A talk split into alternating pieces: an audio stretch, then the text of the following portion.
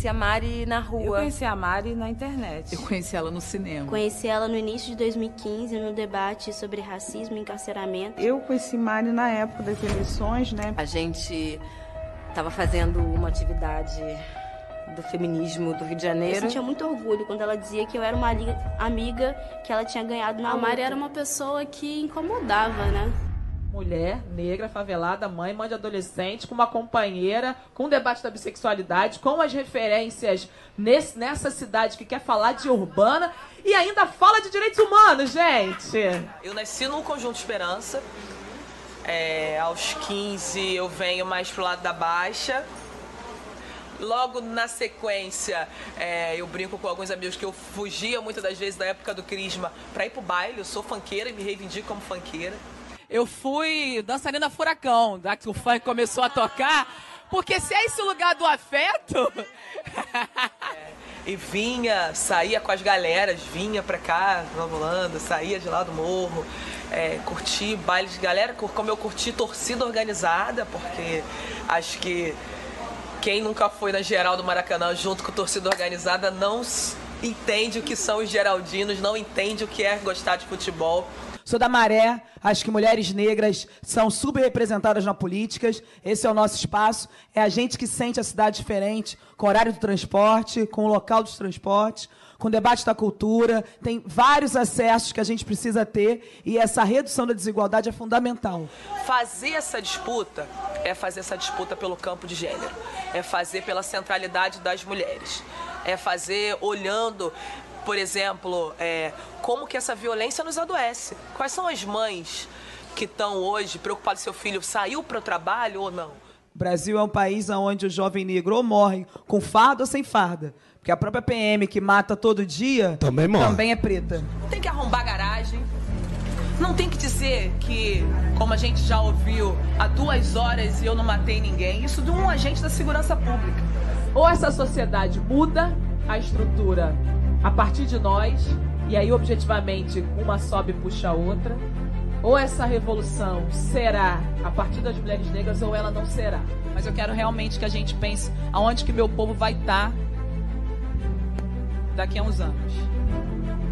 Precisa estar tá vivo. Marielle, presente. Marielle, presente. Marielle, presente. Marielle, presente. Marielle, presente. Marielle, presente. Marielle, presente. Marielle, presente. Marielle, presente. Marielle, presente.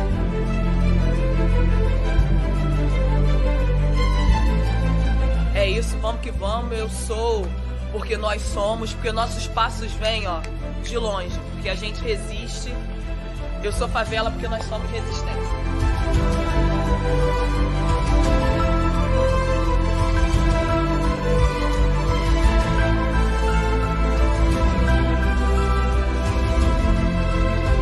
Eu sou porque ela é. Ela é importante. A Mari vai ser importante sempre. Sempre.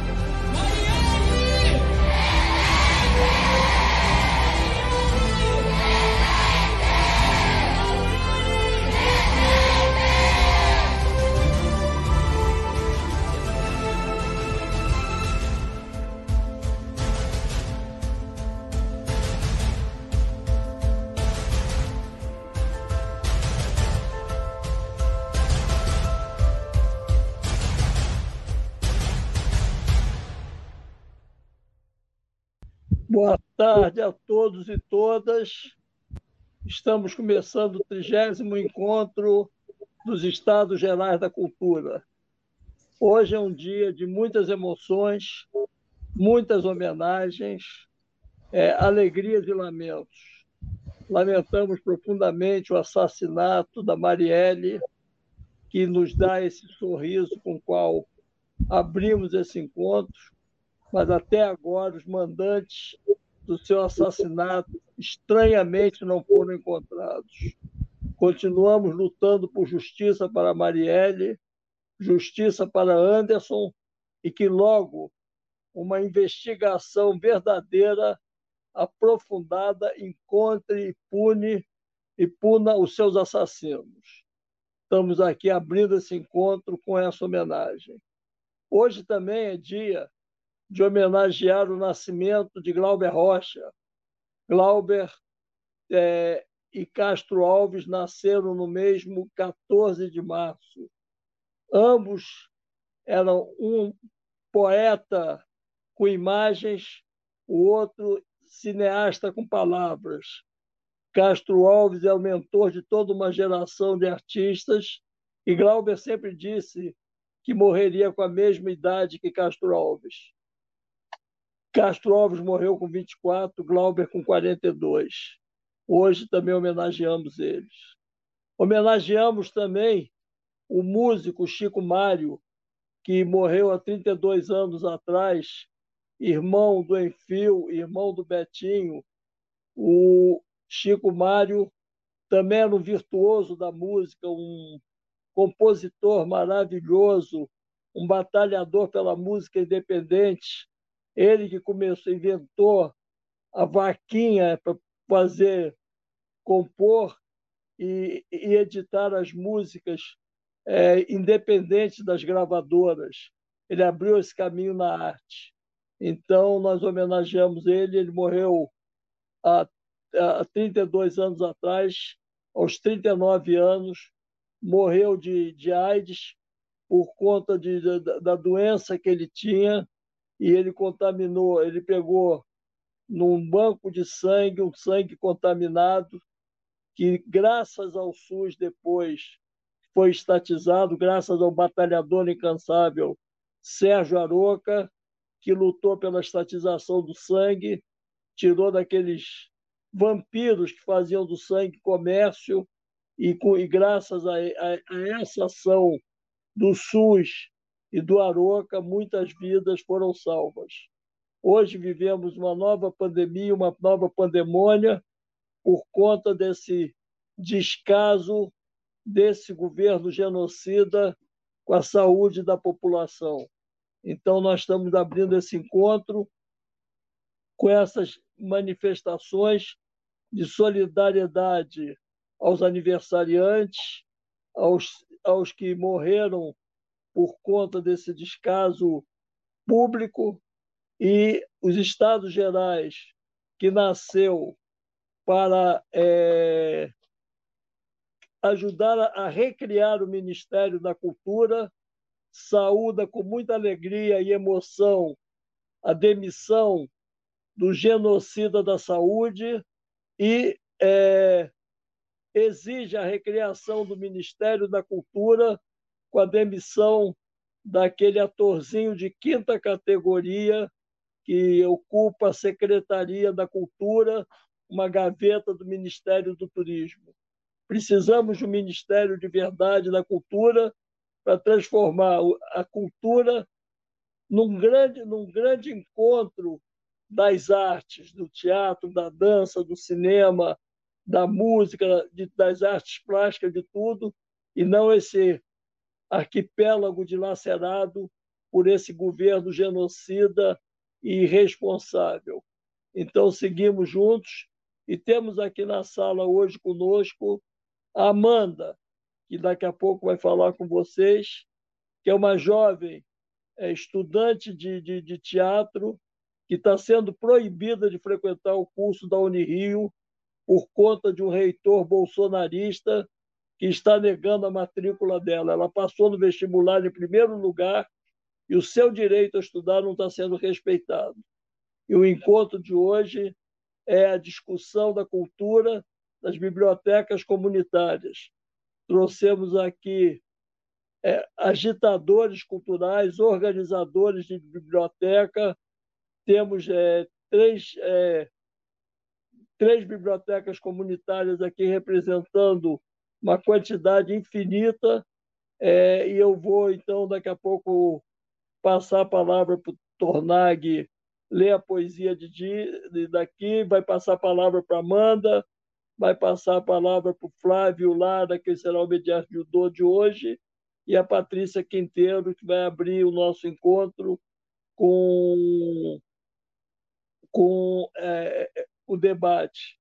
A Fabiola Notária, que fala da, Carolina Maria de Jesus, mas na verdade ela está quebrando a surpresa, porque é dela que o Tornag vai falar hoje. Então, é, vamos a, a, a, celebração que nós estamos construindo, e eu passo então a palavra para o Tornag, dar sequência a esse trigésimo encontro dos Estados Gerais da Cultura. Obrigado, Silvio. Eu pego lá daquele sorrisão da Marielle, não é? Eu lembro, Marielle disse que favela é resistência, é resistência e construção, não é? É importante lembrar isso. Os Estados Gerais da Cultura é, nasceram é, puxados pelo nosso guru Silvio Tendler, não é como uma reação da sociedade. O Estado tira, a sociedade vai lá e constrói, não é? Porque nós acreditamos que a cultura é a base de tudo. A cultura é a base da família, que o presidente tanto preza, não é? a cultura é a base da economia, da qual ele tanto fala. Não é? Tudo se resume à cultura de um povo. E toda a cultura de todos os povos foram feitas de baixo para cima, foram feitas pelo povo. Não é?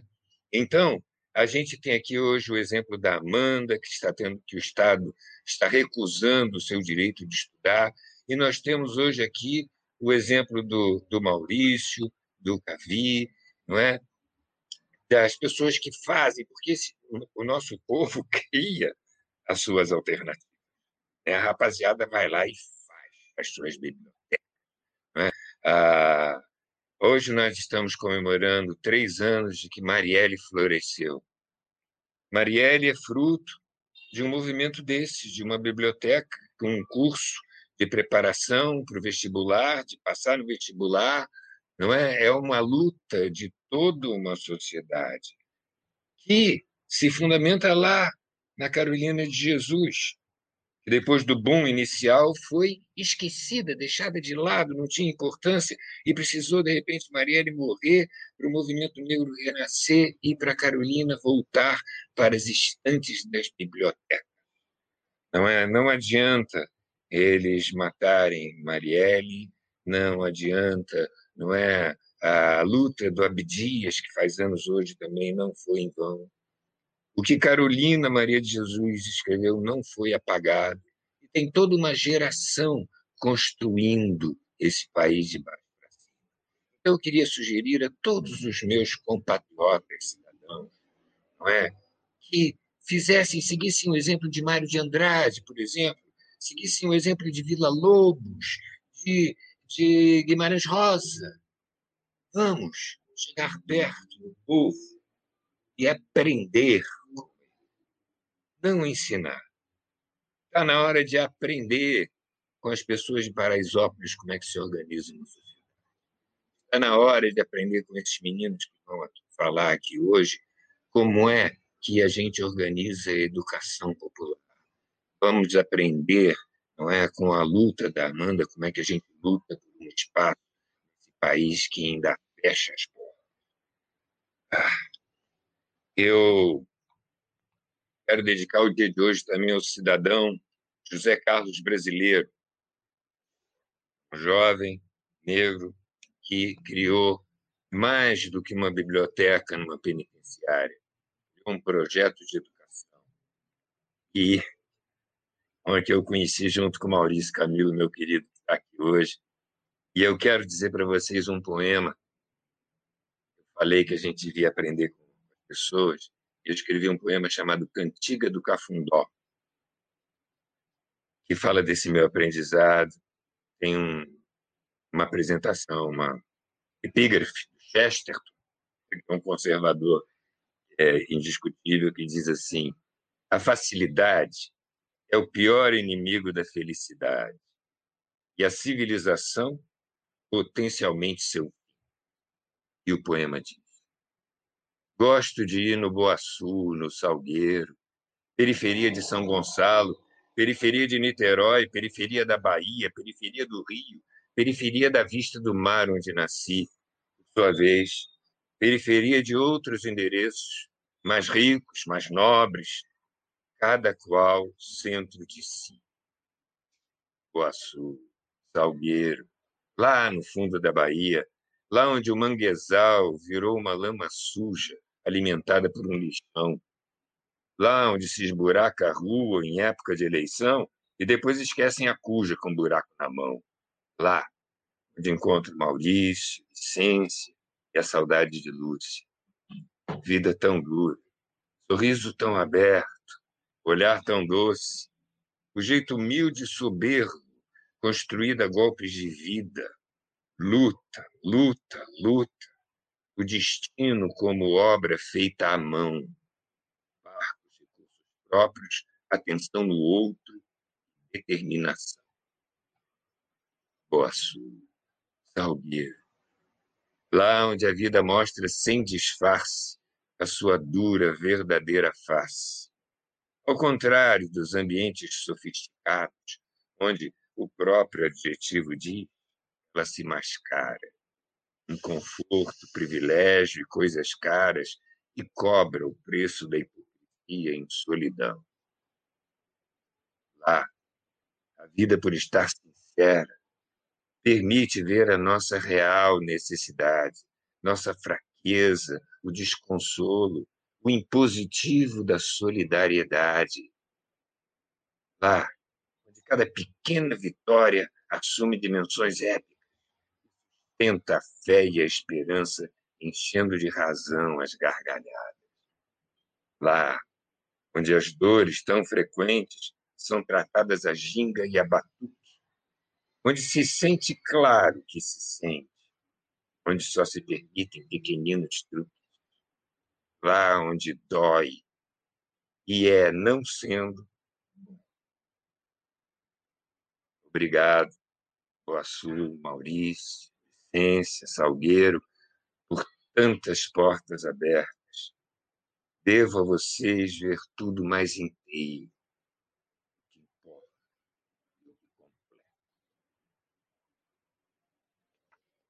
Passo então a palavra, a palavra não o som, porque ela vai encher de música as palavras, para Patrícia Quinteiro, a arte transforma e a música é uma ferramenta poderosa. Patrícia, é contigo.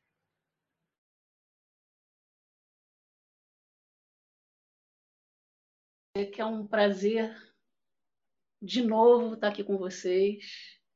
E é, hoje é um dia triste, muito triste, né?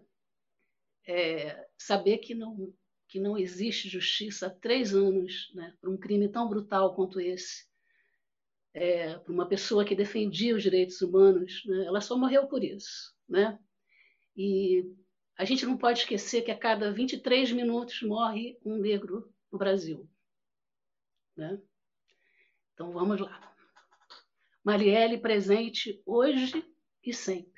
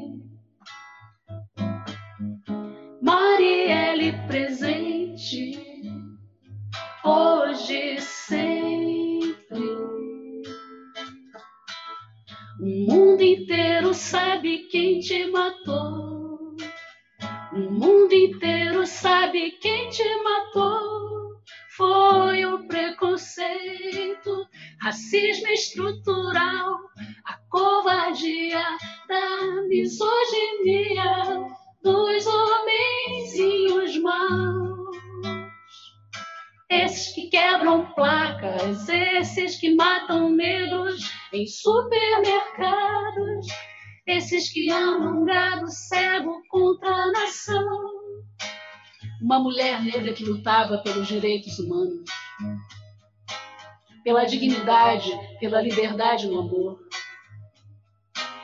Uma mulher na favela, defensora de vidas, Vidas negras importam, vidas negras importam, vidas negras importam, vidas negras importam. Marielle presente, hoje e sempre. Marielle presente, hoje e sempre.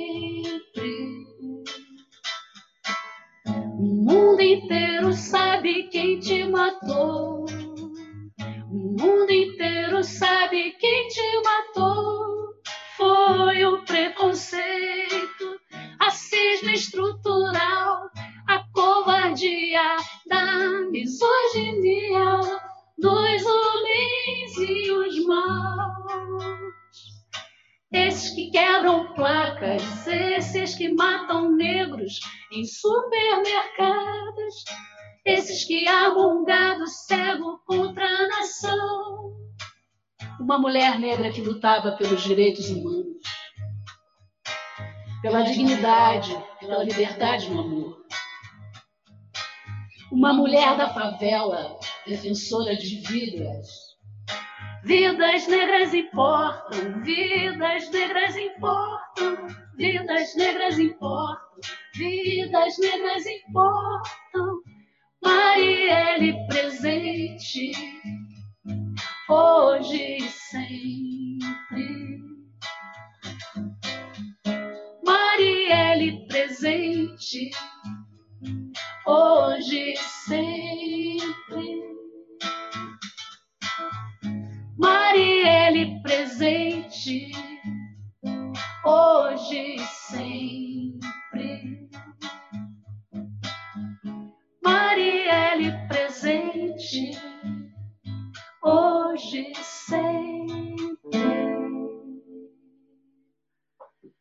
Marielle presente. Passamos a Eu? palavra à Amanda, então. Ok, então. É, boa tarde, me chamo Amanda. Vou contar um pouco da minha trajetória brevemente. Eu sou atriz, diretora artística, professora, dou aula desde 2013 aqui em Realengo, né, gratuitamente. Há dois anos faço parte de um coletivo aqui, Megarock.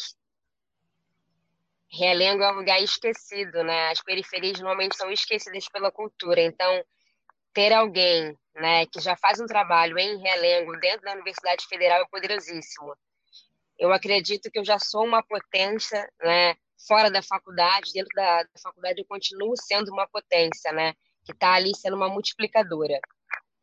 Dentro da faculdade eu já consegui mobilizar mais de 200 alunos junto com a chefe da cultura, né, com o encontro da Globo no campus, junto com a Torquico Mascarenhas.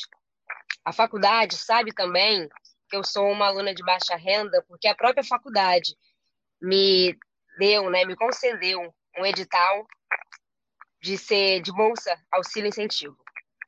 E aí eu queria trazer rapidamente algumas indagações, né, acerca acerca do que a faculdade tem dito, acerca do que eu tenho dito também, para que a gente possa pensar, né? A primeira indagação é quanto que vale uma vaga federal, né? A segunda é quanto tempo essa vaga fica ociosa? Por que, que é melhor ter uma vaga ociosa do que ter uma mulher preta estudando? Né? É, além dessas indagações, é importante pensar também é, por que, que algo que poderia ser feito administrativamente não foi feito? Né? Teve que precisar ser judicializado. É importante pensar também por que, que a faculdade internamente sabe que uma aluna é de baixa renda e assim recorre? Qual é o motivo disso? Então, eu queria deixar esses pensamentos aí. Além disso, tem mais uma, e a última. Né? Eu tenho o apoio do diretório acadêmico estudantil, tenho o apoio do meu departamento, tenho o apoio dos alunos, professores, técnicos. A universidade é formada por professores, alunos e técnicos que estão me apoiando. Além disso, quem sobra? Por que, que a faculdade continua nessa luta? É, brevemente, só para a gente pensar sobre isso. Obrigada.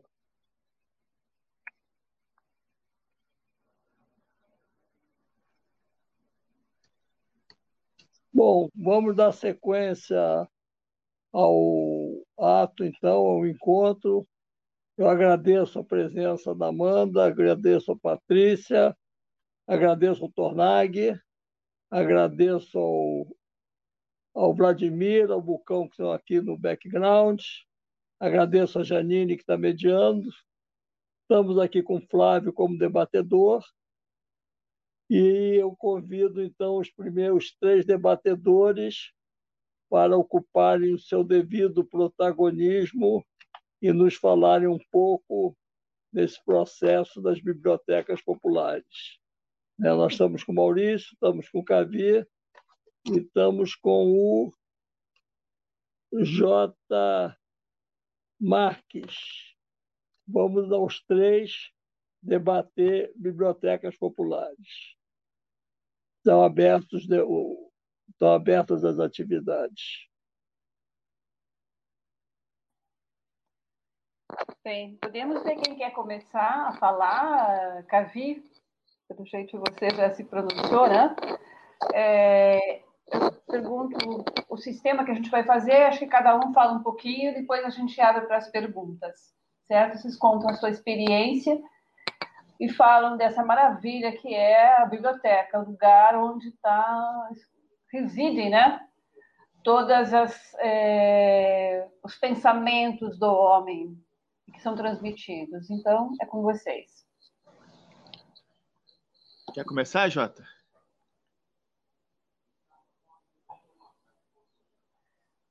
Quer que eu fale? Micro... Posso... Pode começar, Cavi. Então, na verdade, eu sou um jovem aprendiz ainda na biblioteca. A minha biblioteca é recente. A gente inaugurou tem dois meses. É, eu sou eu venho, eu sou do cinema, né? Eu faço filme, produzo filme e tenho uma locadora de vídeo. E essa locadora ela passou a ser um espaço cultural. Começou com uma locadora de vídeo, virou uma produtora. Começamos a fazer cineclubes, eventos. E aí faltava essa, esse viés do livro, né? Que, é, que eu acho muito importante. Assim, e hoje em dia é, é muito simbólico o livro, né? Como eu acho também que é simbólico o DVD, o filme, né? E todas essas manifestações culturais. E a minha biblioteca ela é meio inusitada. Ela surge de uma ideia é, que eu tive e eu botei uma, um anúncio no, no Facebook pedindo para as pessoas doarem livros de cinema, né? Ela é focada em livros de cinema. E aí, inesperavelmente, eu recebi dois mil livros em menos de um mês. E a gente conseguiu abrir essa biblioteca aqui nas Casas Casados em Laranjeiras, totalmente grátis. É, a gente disponibiliza tanto os livros quanto os filmes, é, tudo grátis também para os moradores aqui de Laranjeiras, de quem quiser frequentar e que quiser conhecer. E para gente que faz cinema, eu acho que o livro é um ótimo complemento, né? O cara vê o filme, lê o livro, lê o livro sobre o diretor, depois vê os filmes daquele diretor. Essa possibilidade de ter essa dobradinha, né? De poder pegar o livro e o filme e de poder se estudar se, se aprofundar mais no assunto, né? De procurar saber mais sobre o filme, sobre o autor do filme, sobre o movimento do cinema, sobre Silvio Tendler, sobre nosso cineasta Glauber Rocha. Então, eu estou aprendendo, na verdade, é uma coisa nova para mim, estou achando muito legal. E uma coisa que eu, que eu fiquei muito feliz que essa iniciativa que partiu de uma ideia é, não precisou de patrocínio de governo, não precisou de ajuda de edital, foi simplesmente criado através de, de uma movimentação de pessoas que amam a arte, que querem que os livros continuem existindo, continuem sendo lidos, que o conhecimento se expanda para todo mundo, que a cultura, né, essa importância que a cultura tem, que está sendo pouco é, acreditada e está sendo pouco é, cuidada no, atualmente no nosso governo aqui. E aí foi uma, foi uma iniciativa literalmente popular todo mundo me ajuda. Todo dia eu recebo 50, às vezes 100 livros. Eu estou tendo que, inclusive, eu já estou com a ideia agora de abrir uma segunda e uma terceira biblioteca. Já recebi convite do Estação Botafogo, recebi convite do lá de Niterói, Secretaria de Cultura de Niterói, também Secretaria de Maricá, também fazer sempre essa dobradinha filme-livro, né?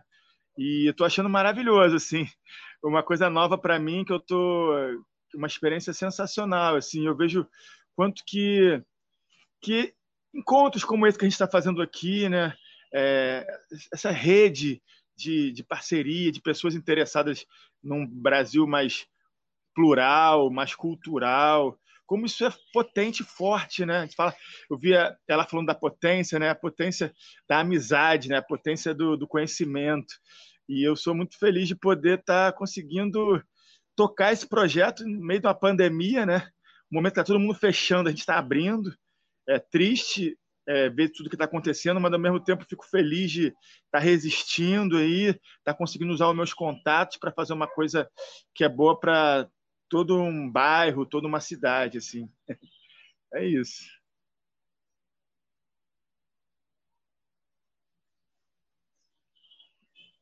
Jota, o Maurício, qual dos dois quer falar sobre sua experiência? Posso falar.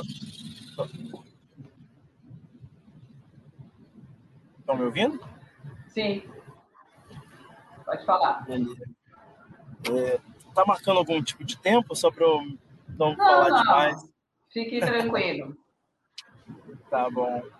É, primeiramente aí uma grande satisfação, né, estar com vocês. Obrigado pelo convite, né, meu querido professor daí. É, sou um, um, um, fã aí do Cavi Borges há um bom tempo. Assisti muito conteúdo dele já, muito conteúdo nessa trajetória. E, e eu também sou um, sou um iniciante na, na construção de bibliotecas comunitárias. Né? Eu sempre fui apoiador, sempre fui leitor, consumidor, mas a gente nunca teve a possibilidade de iniciar esse trabalho. Para quem não sabe o que a gente desenvolve, né? Eu sou morador da Cidade de Deus, hoje eu sou conselheiro tutelar de Jacarepaguá, sou educador popular e a nossa militância sempre foi dentro da área da educação, da garantia do direito da infância e da adolescência, de repensar as nossas favelas com mais dignidade, com direito à vida plena e com acesso àquilo que está escrito numa tal Constituição, mas não é garantido. A biblioteca comunitária ela vem desse processo para a gente, de tentar garantir não só apenas acesso à leitura e não pensar apenas no livro como algo de obtenção de conhecimento ou de visita da história ou de reconhecimento de memórias que foram construídas coletivamente. A gente pensa uma biblioteca como um espaço de construção coletiva das nossas existências, de fortalecimento das nossas identidades, da arte do encontro, da possibilidade de ter esse lugar onde esse lugar eu posso ser pleno, onde eu estarei com os livros e os livros estarão comigo, mas eu também dividirei essas minhas experiências com outras pessoas. Dar esse lugar dentro de uma favela como a Cidade de Deus em que se possa ir estudar, em que se possa ir até cochilar, se for o caso, deitado ali com um livro sob o peito, como muitos de nós aqui tenho certeza que já passamos por isso.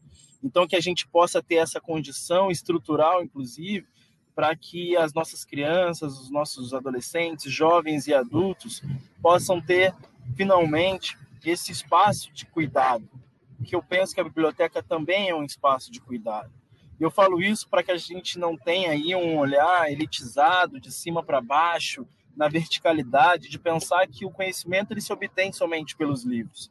Na verdade, eu caminho completamente na direção contrária, refletindo com a educação popular desde que eu fui apresentado a ela, que o conhecimento e os livros eles estão em todas as coisas ainda que não dentro, não, não estejam num espectro é, físico não estejam escritos em folhas mas a gente vai aprender a ler livros e a gente vai aprender a ler o mundo de outras formas nem sempre de forma oralizada nem sempre numa leitura nem sempre alfabetizados. A gente vai aprender a conhecer o mundo e a conhecer a nossa história de diversas formas. E a biblioteca ela é mais uma ferramenta para que isso possa acontecer de forma plena.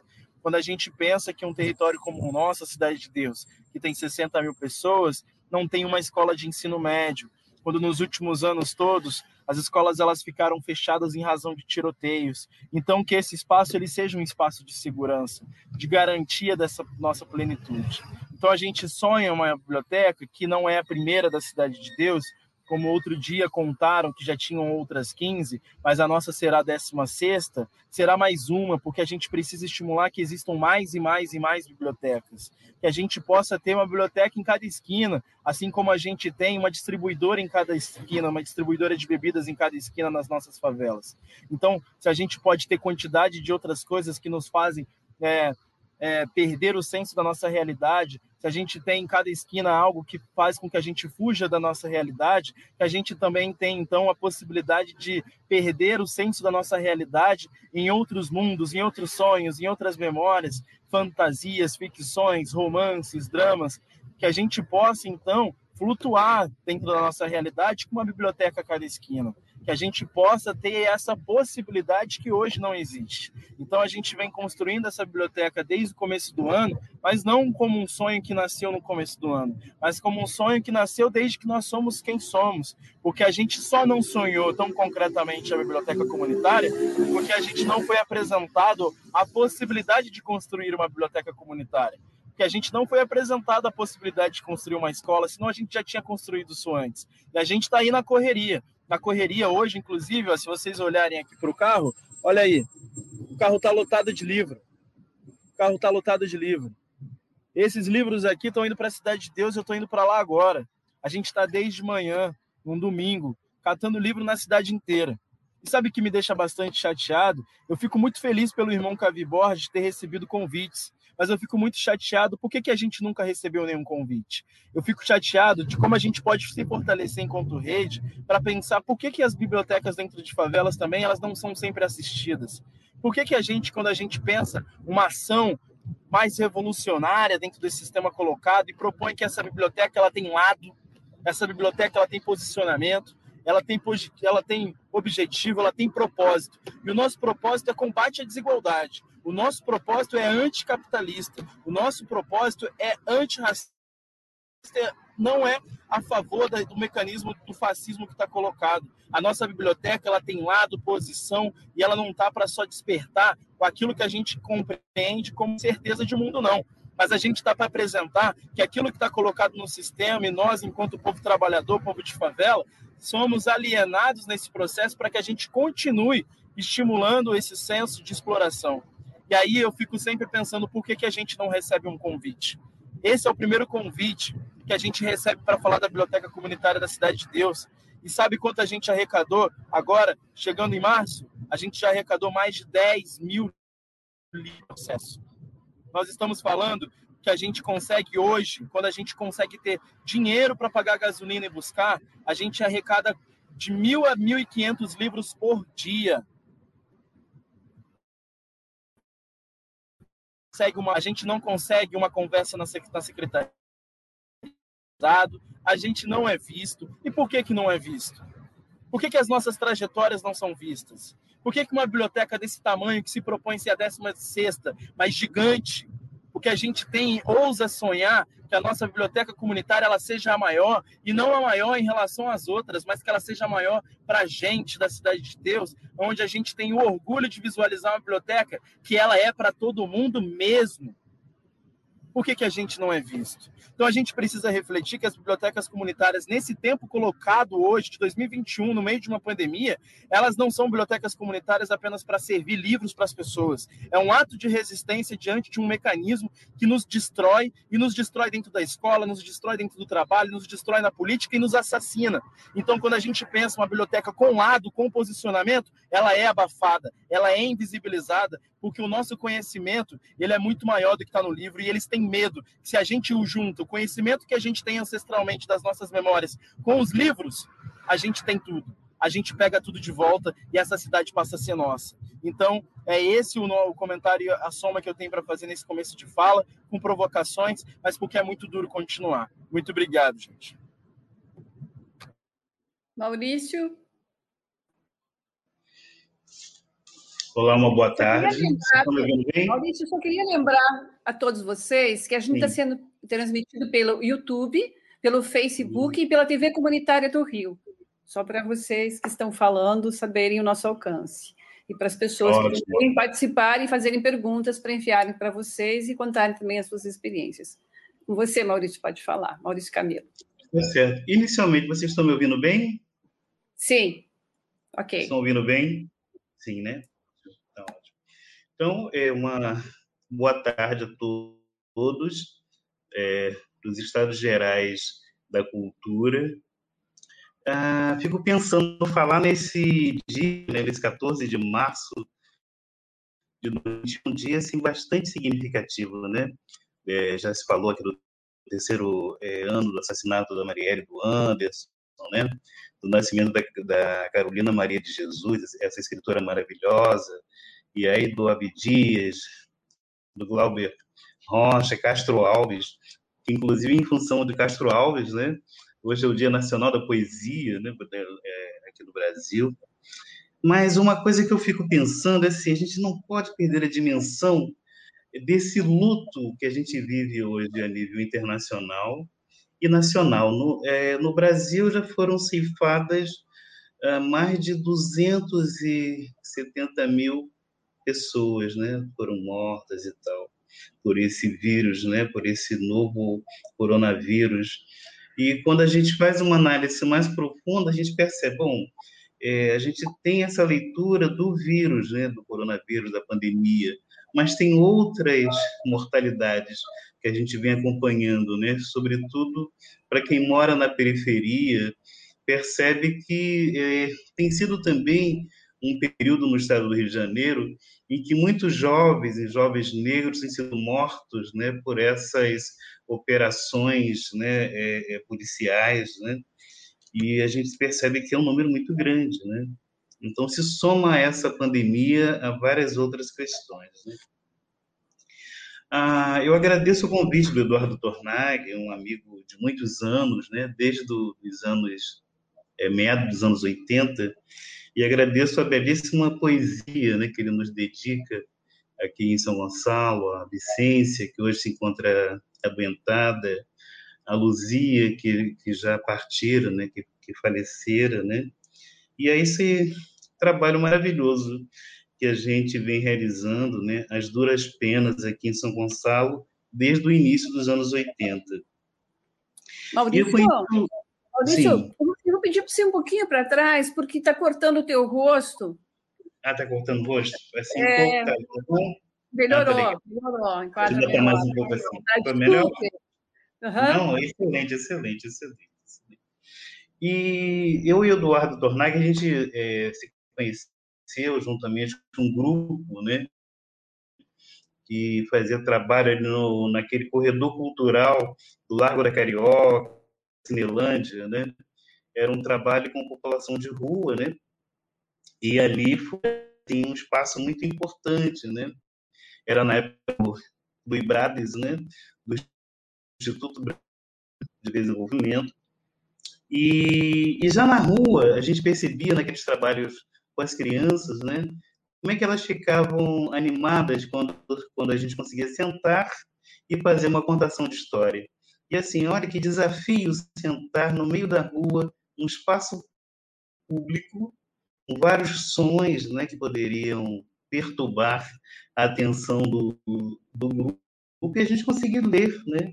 conseguir segurar o livro, conseguir ver as figuras, e geralmente é, figuras de histórias infantis, mesmo com é, crianças, adolescentes, adultos, idosos, a gente conseguia fazer essas leituras maravilhosas. né? Eu foco um pouco no Eduardo, que a gente teve assim uma série de, de, de, de ações sociais juntas, né? Eu, Eduardo Tornag e vários outros companheiros, né? Mas assim, de muitas ações que tivemos na creche daqui de São Gonçalo, era uma articulação de creches e pré-escolas comunitárias, cerca de 15 creches, né? Então, semestralmente, a gente conseguia sentar com o Eduardo, com experiência ator, da gente fazer um pouco esse aprimoramento do relacionamento interpessoal do grupo, né? porque ele também é psicólogo, né? E isso, eh, muitas das vezes, ajudou muito a administrar conflitos dos grupos, né? Isso foi muito, muito interessante. Mas uma experiência que eu, que eu relato, que é interessante, que a gente viveu, foi o trabalho no presídio da Fricaneca, no presídio da Lemos de Brito, que se situava ali na, na, na Fricaneca. E ali, naquele espaço, né, onde tinha é, vários jovens é, é, que estavam, de fato, privados de liberdade, então a gente pôde conversar com esses jovens e fazer uma coisa muito interessante, que era que fora uma troca, né? E se faz que eu já tinha um teatro que o Eduardo fora aos poucos me ensinando ali no presídio, né? Então às vezes a gente brinca que eu aprendi teatro no presídio, mas essa experiência que a gente teve juntos, né? E ali no presídio foi possível observar, vivenciar o fascínio daqueles jovens é, conflito com a lei é, com os livros, né? O fascínio com os livros. E só que tinha muito interessante, né? Apesar desse fascínio com os livros, muitos desses jovens tinham poucos anos de estudos. Então, assim, mesmo com, essa, com esses poucos anos o livro ele tinha um poder mágico interessante para mobilizar esses jovens em torno do, do trabalho do teatro. Bom, após esses brevíssimos comentários iniciais, eu os convido para a gente conhecer uma outra sociedade, né? É lá Centro Comunitário do Salgueiro. E aí, como o Tornag já colocou um pouco sobre essa questão do, do Gonçalo, um pouco sobre o trabalho, dessa forma maravilhosa de poesia, é, é importante que possamos situar que o bairro do Salgueiro ele fica na, na, situado na região metropolitana do Rio de Janeiro, São Gonçalo, é, é o segundo maior município né, do, do, estado do Rio de Janeiro, São Gonçalo, com mais de um milhão de habitantes.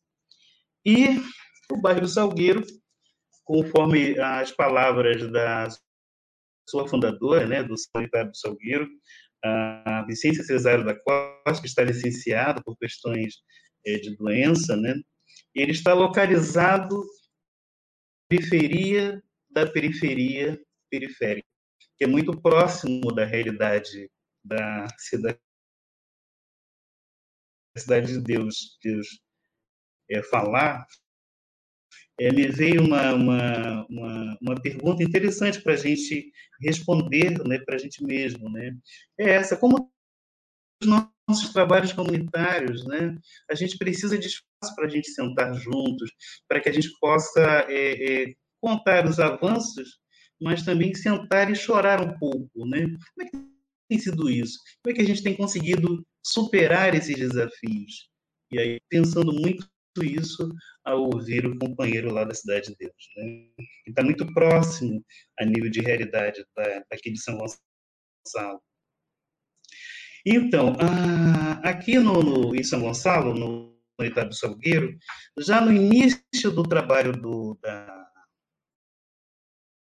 do Centro Comunitário do Salgueiro, a gente já percebia no, no seu estudo que estava ali colocado a criação de um espaço para que nós pudéssemos armazenar, trabalhar, refletir sobre os livros. Já estava ali colocado já isso desde início dos anos eh, de 1980, mais precisamente no dia 2 de fevereiro de 1983 conseguimos, né, temos conseguido colocar isso no, em nosso estatuto.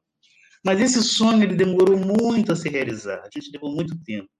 Foram mais de 25 anos, né?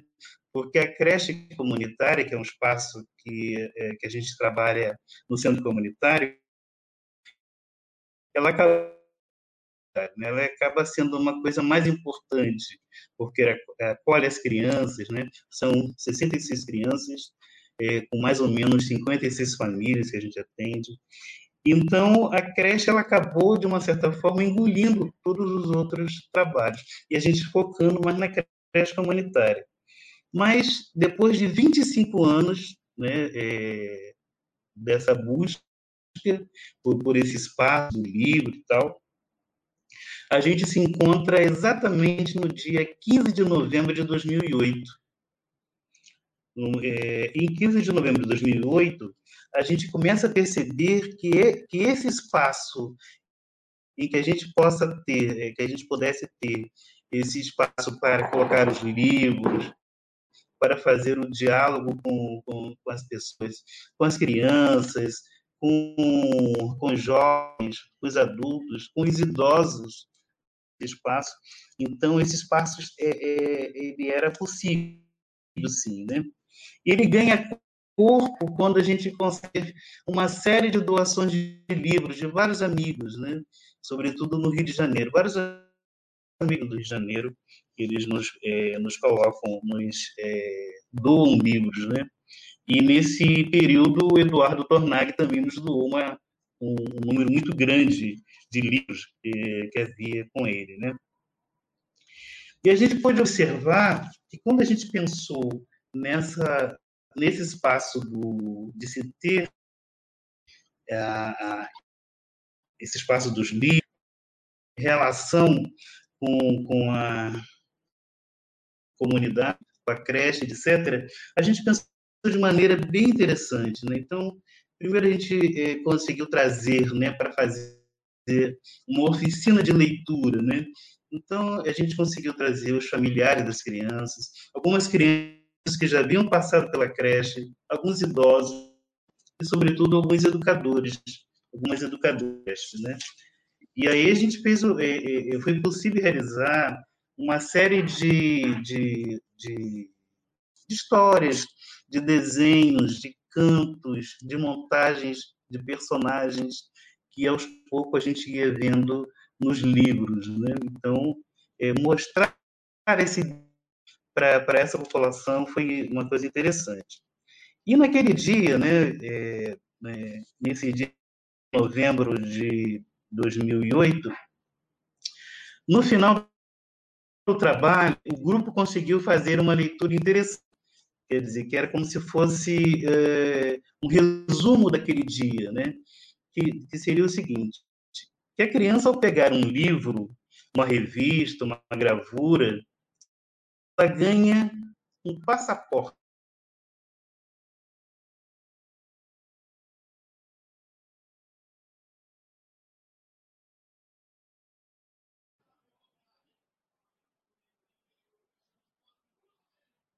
Maurício congelou. Um passaporte para entrar no reino da beleza das fantasias, da imaginação. Que ela gostando do que Oi? Está congelando Perdão, e parando e fazendo barulho. Ah, está congelando? Isso. Tem como você reiniciar? Tá. É possível? Religar como? Voltar? É. Para ver se melhora? Tem. Vou tentar falar, terminar assim e daí depois fazer. Deixa eu ver se eu consigo. E daí se enquadre melhor. Bem, enquanto ele reinicia, gente, eu lembro vocês todos para convidá-los para assinar o manifesto que já foi entregue, já está com mais de 100 mil, 115 mil assinaturas, né? Esse manifesto já foi entregue para a UAB e também vai ser entregue para outros setores. O link está aqui na, no, no chat, né? É uma carta aberta à humanidade, vida acima de tudo. Voltou aí, Maurício? Pode continuar. Só se enquadre melhor para a gente ver teu rosto. Eu e minhas dificuldades aqui com essa coisa tecnológica, né? Aí, aí. Ah. Melhorou, melhorou. E o som também melhorou. Melhorou, melhorou o som? Melhorou. Nossa, muito. E eu já tinha falado bastante, então, né? Sim, mas é que eu não queria te interromper, só que daí da hora que você continuou. Eu acho. Tá. Certo, Vamos certo. continuar, então. É, então, eu teria ainda muitas coisas né, para a gente estar tá conversando aqui a respeito da biblioteca, né? E, e a gente, assim, quando se pensou nesse espaço, primeiro também a gente fez uma, um trabalho anterior, né? que era, é, nós tínhamos uma educadora, que a gente colocou essa educadora como responsável por esse espaço, para ceder os livros, para conversar com as pessoas e tal. E nós fizemos uma relação de parceria com o ICBEL, Instituto de Cultura de é, Brasil, é, Estados Unidos. E essa pessoa responsável, ela começou a ter esse contato de como que se lida com o livro, de como é que ela separa, como é que ela organiza, etc. Né? Mas aí começou é, acontecer um fato, né? E aí fatos que, que, que ocorrem na periferia e que a gente precisa também conversar sobre eles. Então, é, por, é, por um tempo, esse espaço conseguiu permanecer vivo, né? mas uma coisa que a Vicente, a creche, fundadora do Centro Comunitário do Salgueiro, ela costuma colocar, ela fala que as iniciativas de creches e pré-escolas comunitárias e outros espaços também comunitários, eles são como se fossem noivas das escolas particulares. Que essa educadora que foi organizada para fazer esse trabalho e tal, ela não ficou muito tempo. E ela não ficou muito tempo, não porque ela era uma pessoa má, não, é? não foi isso. É porque esses trabalhos na comunidade, e, e lá na, e aqui em São Gonçalo, as iniciativas de creches e pré-escolas comunitárias, elas têm um convênio com a prefeitura. E muitas das vezes esses convênios, esse convênio, ele fica meses e meses sem que as pessoas recebam. Então já aconteceu casos de ficarem mais de seis meses. Nesse momento, por exemplo, as iniciativas de creches e pré-escolas comunitárias em São Gonçalo, elas não recebem desde o mês de abril de 2000 a setembro de 2000. Mas aí conseguiram receber outubro, novembro, dezembro, que é uma loucura para a contabilidade, e conseguiram receber agora, na semana passada, os meses de janeiro e fevereiro. Então, essa, essa questão do, do, dos pagamentos, de honrar o salário das educadoras, isso acaba sendo uma coisa muito complicada para que possamos manter o trabalho. E teve uma coisa também que impactou esse espaço, né, desse guardar, desse lidar melhor com os livros, que fora uma imposição da Secretaria Municipal de Educação, que ela precisava de mais espaços. E aí, é claro que aquele espaço, que aos olhos é, de, de algum técnico, ele pode ser ocioso, ele fora usado para colocar mais crianças, outras crianças. Né? Mas ainda assim a gente está é, com esperança né, da, de, de, retomar esse trabalho que, tem sido muito importante para as famílias. Né?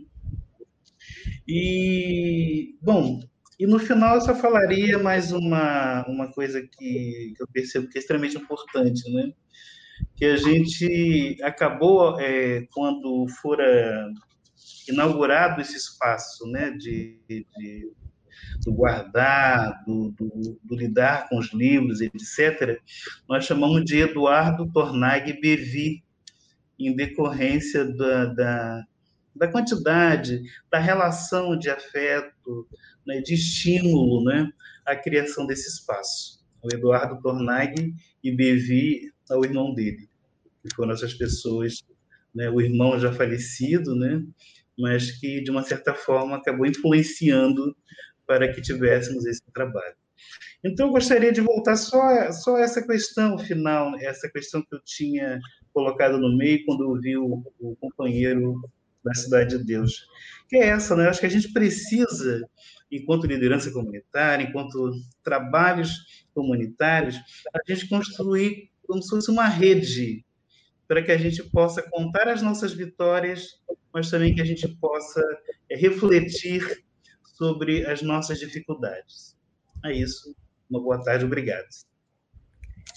É, Flávio, é, Tornag, para os comentários de vocês. Flávio, pode falar? Eu queria fazer uns comentários iniciais é? para cada um de vocês. E eu começaria pelo Jota, não é? que eu senti, Jota, que você é, realmente cobrou uma atitude mais efetiva é, da sociedade é? para maior visibilidade a essas atividades que se multiplicam, felizmente, nessa pandemia, com bastante força. É? A criação de dezenas de novas bibliotecas comunitárias. Foi até colocado aqui a biblioteca do Evandro Santos, é?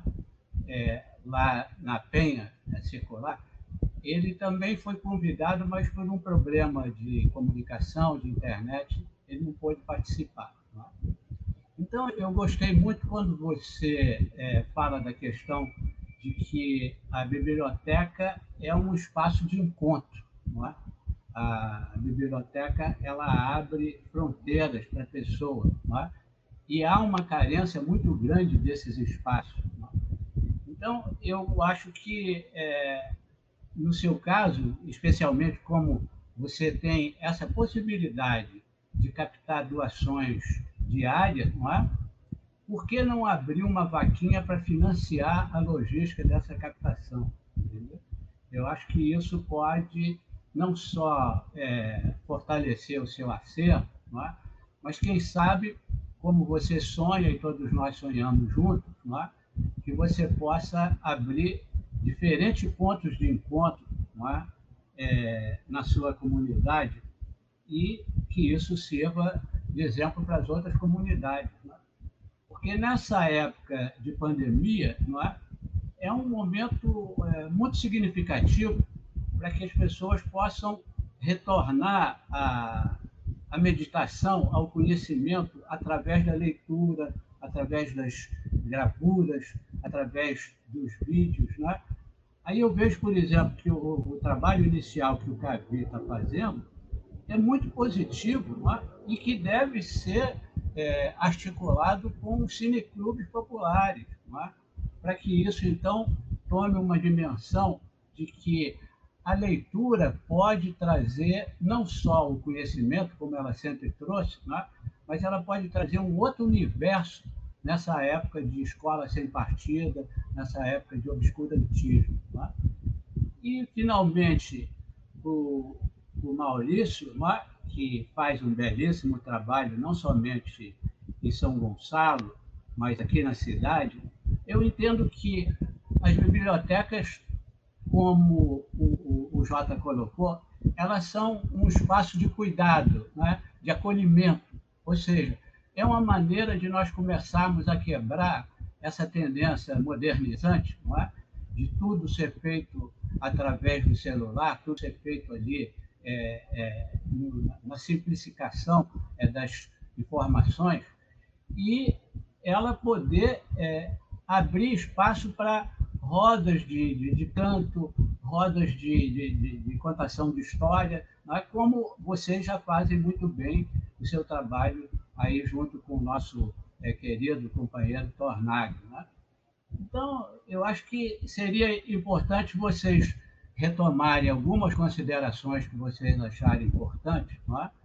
porque é, seria muito mais profícuo do que qualquer moderação que eu possa fazer é, estimulando essa coisa. Eu só quero deixar frisado que aqui no Estado Gerais da Cultura, né, nós organizamos nossos encontros dominicais e, de fato, os espaços vão sendo preenchidos rapidamente, viu, Jota? Não é que nós não tivéssemos lhe convidado antes, não é? Há muito que a gente está querendo trazer a questão das bibliotecas populares para uma maior visibilidade na mídia, tá? Muito obrigado a vocês e eu retorno e sugiro que vocês façam os seus comentários que acharem pertinente ainda para concluir a sua conversa antes da contribuição do Tornag, que certamente poderá nos falar muito é, dessa parceria dele com o Maurício, né? é, Camilo. Né? Olha, eu, eu realmente queria fazer uma pergunta para vocês aí, porque a gente vê as, as, as, bibliotecas de escola, por exemplo, né, completamente abandonadas. É sempre uma professora que está um pouquinho encostada que acaba cuidando, e meio que só de tirar o pó, não tem, um, não tem uma pessoa ali para para falar dos livros com as crianças, para encantá-las, né, para mostrar o encantamento, ao passo que as bibliotecas populares é, partem de um movimento que não é só empilhar livro para ter ali burocraticamente um espaço de biblioteca na escola, né? realmente para fazer um movimento. E esse movimento tem resultado. Né? Eu acho que Marielle é resultado de um movimento assim, não é? E ela não morreu, ela floresceu, não é? Tem uma porção de filhotes dela aí seguindo esse exemplo. Então, é, eu queria que vocês me falassem um pouco desse desse movimento que a gente que vocês percebem que estão fazendo, não é? Porque vocês, não é, cada biblioteca dessa, cada roda de leitura, não é cada inter... mãe que se interessa em, em ler para uma criança ou, ou um adolescente que se interessa em refletir um livro, não é? Isso expande horizontes, isso abre caminhos. Quer dizer, você, onde, onde vocês sentem esse, esse resultado do, do, do trabalho?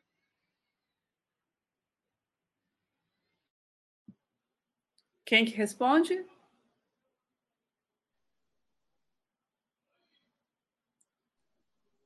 Quem que pode? Gavi, você vai começar a responder, liga o microfone. Tá, liguei, liguei agora. Desculpa que eu tô, no, tô na rua. Não consegui chegar em casa a tempo. Aí tô aqui meio improvisado. Então, é, ouvindo essas experiências todas, é sempre muito enriquecedor, né? Você vai sempre aprendendo é, com as experiências dos outros, né? Eu acho fundamental essa troca e esse encontro, né? Uma coisa que o Jota falou que que eu sinto muito assim, que eu acho uma coisa muito legal é, é conseguir reunir pessoas, né? Conseguir que as pessoas se encontrem, se conversem. A gente está fazendo isso aqui virtualmente, mas, por exemplo, eu tenho uma experiência grande em locadora de vídeos. As locadoras estão acabando, ou quase acabaram todas, mas a minha ainda resiste. Mas eu vejo que não é só o fato de ter filmes disponíveis ou ter livros disponíveis para as pessoas pegarem. Eu acho que essa possibilidade das pessoas se encontrarem, é, de conversarem, de trocar conhecimento, de indicar um filme para o outro, um livro para o outro, acho que isso é muito rico e a gente está perdendo um pouco isso. É, as pessoas estão cada vez mais é, isoladas, né? agora principalmente agora, mas eu acho que essa possibilidade das pessoas se encontrarem, esses encontros, acho que são muito ricos. Assim, eu, tudo que eu, que, eu, que eu faço hoje em dia relacionado a cinema é, vem desse, desse propósito do encontro, assim, do encontro de pensamentos, encontro de, é, de asfalto com favela. Eu, eu eu já, já fiz bastante coisas na Cidade de Deus, eu tenho muitos parceiros na Cidade de Deus, já fiz filmes lá, já produzi filmes de, de diretores da Cidade de Deus, e eu sempre é, aprendo muito com esses encontros, né? Então, eu acho que esses espaços coletivos, né, sendo ou a biblioteca, ou uma locadora, ou um debate, é, ou uma festa, um evento, um, um sarau de poesia, acho isso tudo muito importante. Assim, as pessoas é, precisam se conhecer, né? E, e, eu acho que esse, que esse encontro é muito rico. Eu, por exemplo, consigo, é, através desses encontros, to, todos os filmes que eu faço, todas as ações que eu desenvolvo, é, partem desses encontros, passam desse, é, dessas parcerias, né, dessas redes. É, eu, eu, sou da Zona Sul, sou um cara privilegiado, moro em Laranjeiras, mas eu faço filme muito com o pessoal da periferia. A minha galera acaba sendo, que eu me identifico mais, é o pessoal da periferia. Então eu faço filme com o pessoal da Cidade de Deus, o pessoal do Vidigal, pessoal da Baixada Fluminense, e eu aprendo muito com eles, assim, e, e essa experiência de, de, de, juntar forças, né, de, de, de um complementar o outro, do ponto fraco do outro, assim, acho isso muito rico. E, e, e, quando eu criei essa biblioteca, também era o objetivo era esse, também era atrair mais pessoas, sabe? Aqui em Laranjeiras, apesar de ser um bairro privilegiado um bairro rico, não tem nenhum espaço cultural, não tem nenhum lugar que as pessoas possam se encontrar para falar de cultura, não tem nenhum cinema, não tem nenhum teatro. A gente tem que ir para Botafogo, lógico, é pertinho, né? Nem posso me comparar com a galera que às vezes mora longe para caramba, duas horas para poder ir num lugar que tenha cultura, mas é, meu, meu objetivo é, é que, é que aqui em Laranjeiras é um pouco de reunir esses artistas, né? Um bairro cheio de artistas, mas onde ninguém se encontra. Eu acho isso muito pobre, muito triste. E essa biblioteca também era um pouco para atrair as pessoas, né? Para ver filmes, para ler livros, para se reunir, para fazer um, se encontrar e pensar um, para fazer um filme juntos, para fazer um, um programa, um cineclube. Eu organizo também uns 15 cineclubes aqui. Sou parecido com o Silvio Teller, também sou inquieto, assim, e eu, eu acho que muito rico essa, essa possibilidade de, de troca, né?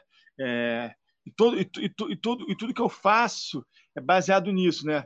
É, eu acho que tudo, tudo que eu construí com a Cavide, a gente já fez mais de 300 filmes, a gente já trabalhou com mais de, de 50 diretores, 60 diretores diferentes, tudo é a base da, da, parceria e da troca, né? Parece uma coisa utópica, mas é, funciona muito comigo. Assim. A gente consegue fazer filmes que custariam milhões é, com muito pouco dinheiro, assim, às vezes com nenhum dinheiro. E essa biblioteca também que a gente está abrindo agora, tudo é fruto desses encontros, dessas parcerias. Então, quando o Jota falou isso, eu achei muito legal, assim, porque além de ser um lugar de conhecimento em si, né, de ter o livro, de ter ali essa, aquela coisa, é, eu acho que é um lugar para fazer as pessoas se encontrarem. Eu acho que isso, nesse momento, a gente precisa muito desses lugares, né? Falei muito já, desculpa.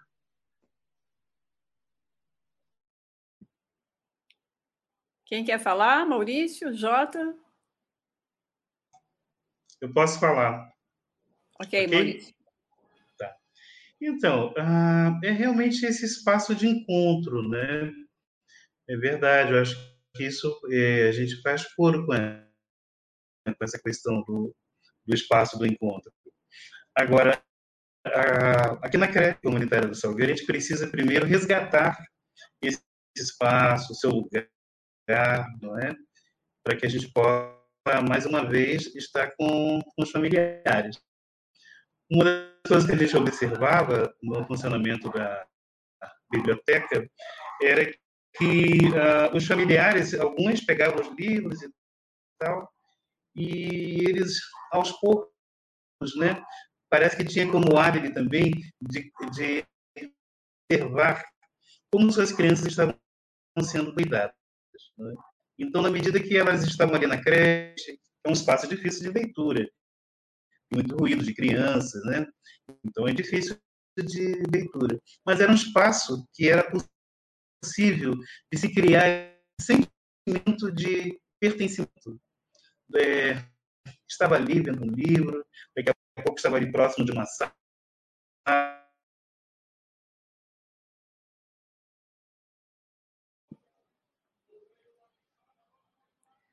Maurício, seu som travou.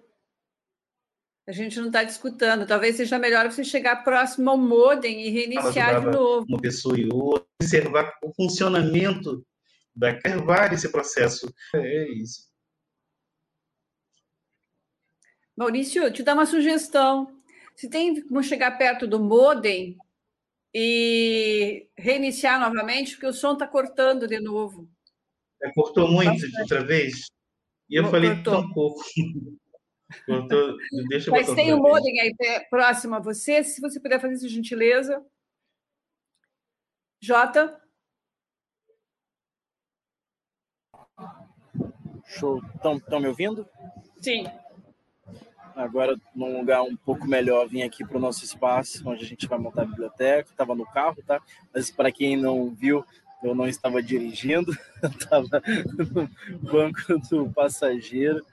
É, esse encontro aqui ele tem sido, tem sido desde, né, desde o seu iniciar, com as reflexões trazidas, com a poesia, um respiro. Né? Eu acho que a gente precisa de mais espaços de respiro. E eu acho que as nossas iniciativas elas buscam isso, né? Quando a gente fala de encontro, quando a gente fala de cuidado, a gente está falando também de escuta, a gente também está falando de silêncio, né? Um silêncio que, nesse caos que a gente vive, né? Nem sempre é possível, principalmente dentro da, das periferias, né? Das favelas, com as dificuldades que a gente tem. É, desde já, eu falo para o Flávio, que quando eu comentava sobre os convites, eu não falava desse espaço. Né? Eu acho que é importante deixar isso registrado, porque quando a gente faz essa fala provocadora, né, eu acho que nós, agentes de favela, muitas vezes fazemos essa fala provocadora, ela não é para que a gente se vista, né, de, como de, de, alguma culpa ou de alguma ausência em relação a nós. A nossa fala ela é, é direcionada aos poderes institucionais, né? As estruturas colocadas, não aos espaços de conhecimento comunitário, não aos espaços que são colaborativos, né? Espaços como esse, na verdade, é, já giraram tantas e tantas outras pessoas muito parecidas comigo, ou seja, se elas estão passando por aqui, eu estou sendo representado, né? Me sinto representado.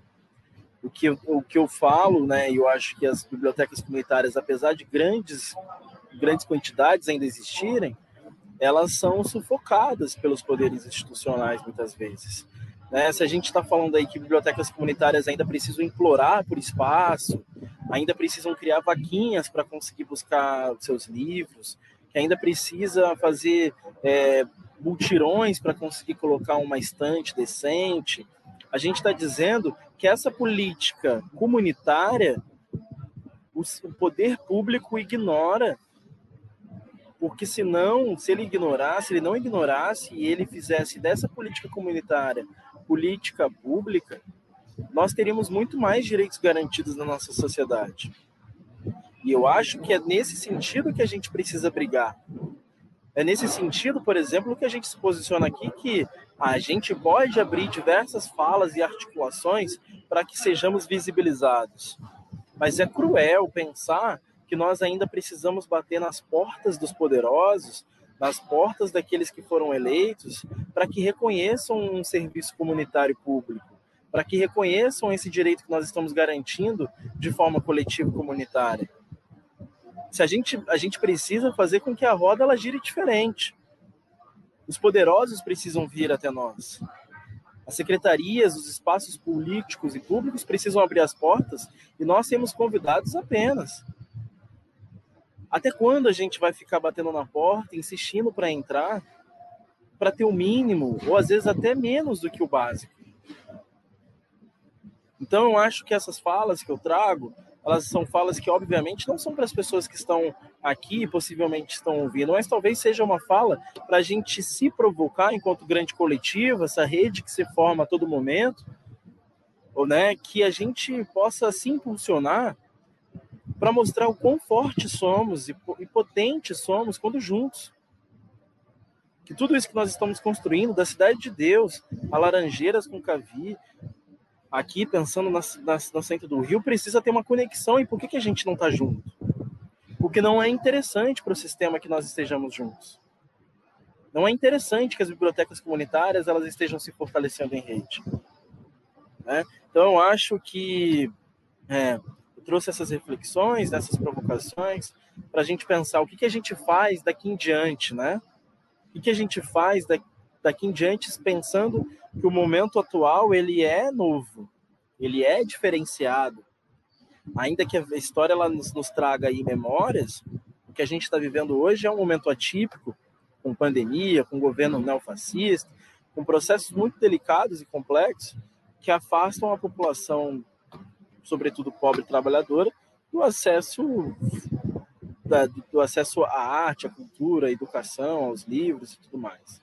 Então, acho que nós estamos, todos nós aqui reunidos hoje, lutando contra alguns gigantes, né? Tentando caminhar sempre.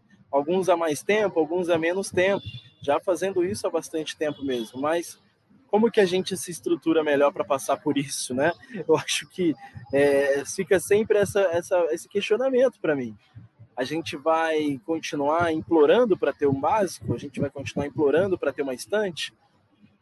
falo aqui da, da, do alto da audácia da minha juventude, que às vezes a gente é um pouco mais atropelado, um pouco mais ansioso, de que nesse momento nós não queremos mais implorar. Nesse momento nós estamos cansados de pedir. Nesse momento nós queremos construir redes e redes mais fortalecidas com as pessoas, para que essas pessoas elas sejam a potência que a gente precisa.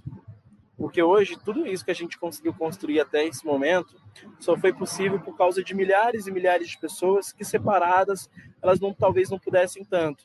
Mas uma deu um real, outra deu 50 livros, a outra deu mil livros, a outra conseguiu comprar um livro e enviar para a gente. E hoje a gente tem aí um sonho possível aqui na Cidade de Deus. Então nós somos muito poderosos, né? Eu acho que a gente só tá, a gente não tá desorganizado. A gente só tá distante. Então, como que a gente faz para se aproximar ainda no momento da pandemia, que a distância ela é uma questão de protocolo, né, de saúde, mas como a gente se aproxima de outras formas como esse momento agora. É isso. Ótimo, Jota.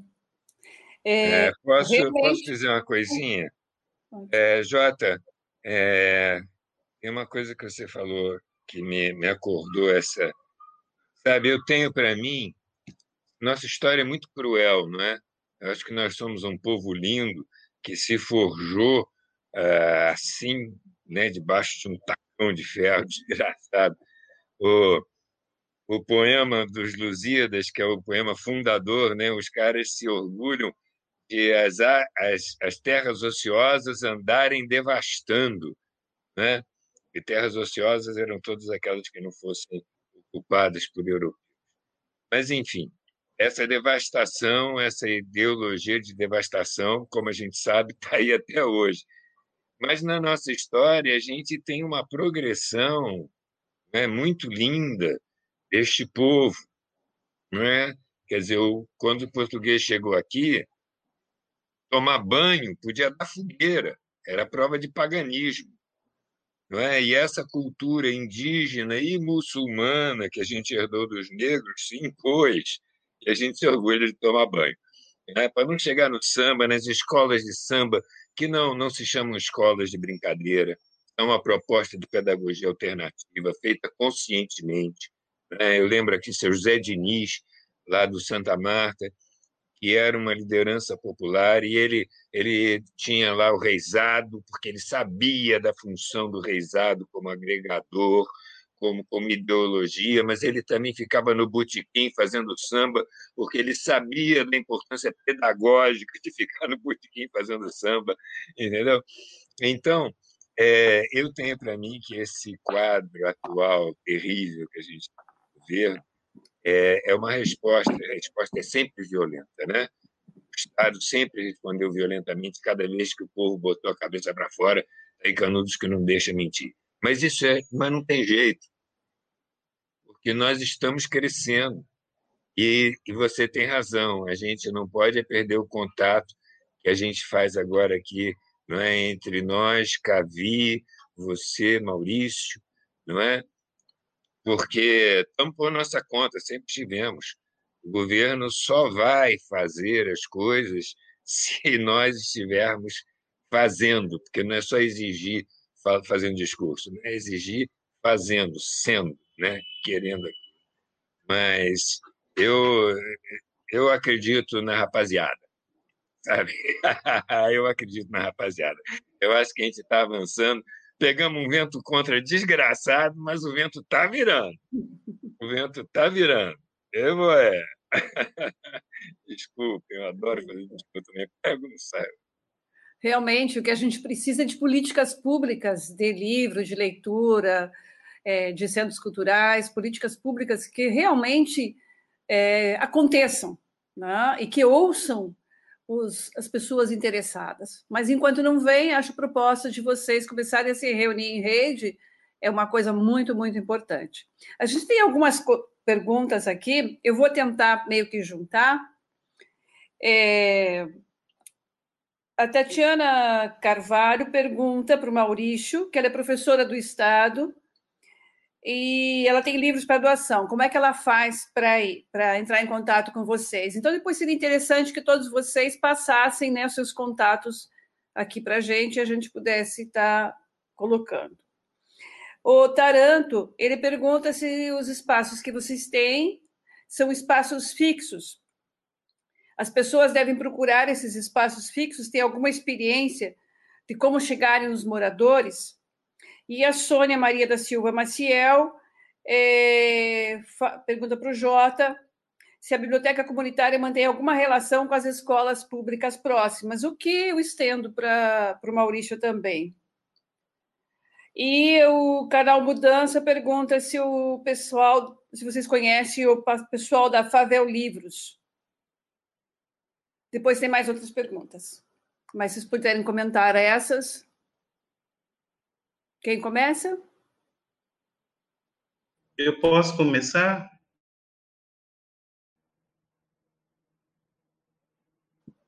Pode ser, Maurício. Eu estou preocupado com essa questão de ficar. Vai, pode falando, né? Sinal né? pra... É, pode falando. É, tá bom, tá bom. É, é, essa, essa pergunta da, da Tiana, que é professora e tal, acho que é só passar o contato, não é? Passar o, o, o e-mail, o telefone, para que a gente possa é, se comunicar através do WhatsApp, acho que isso é tranquilo.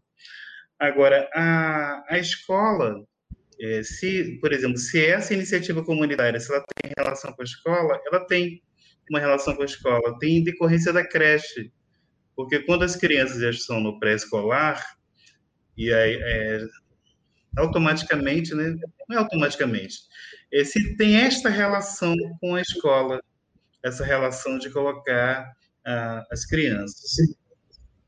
E uma coisa também que é interessante sobre essa relação da, da escola com esses espaços comunitários, o espaço comunitário lá do Salgueiro, é porque ah, sempre as pessoas que estiveram na direção do Centro Comunitário do Salgueiro, é, de uma forma ou de outra, eram professores da rede estadual.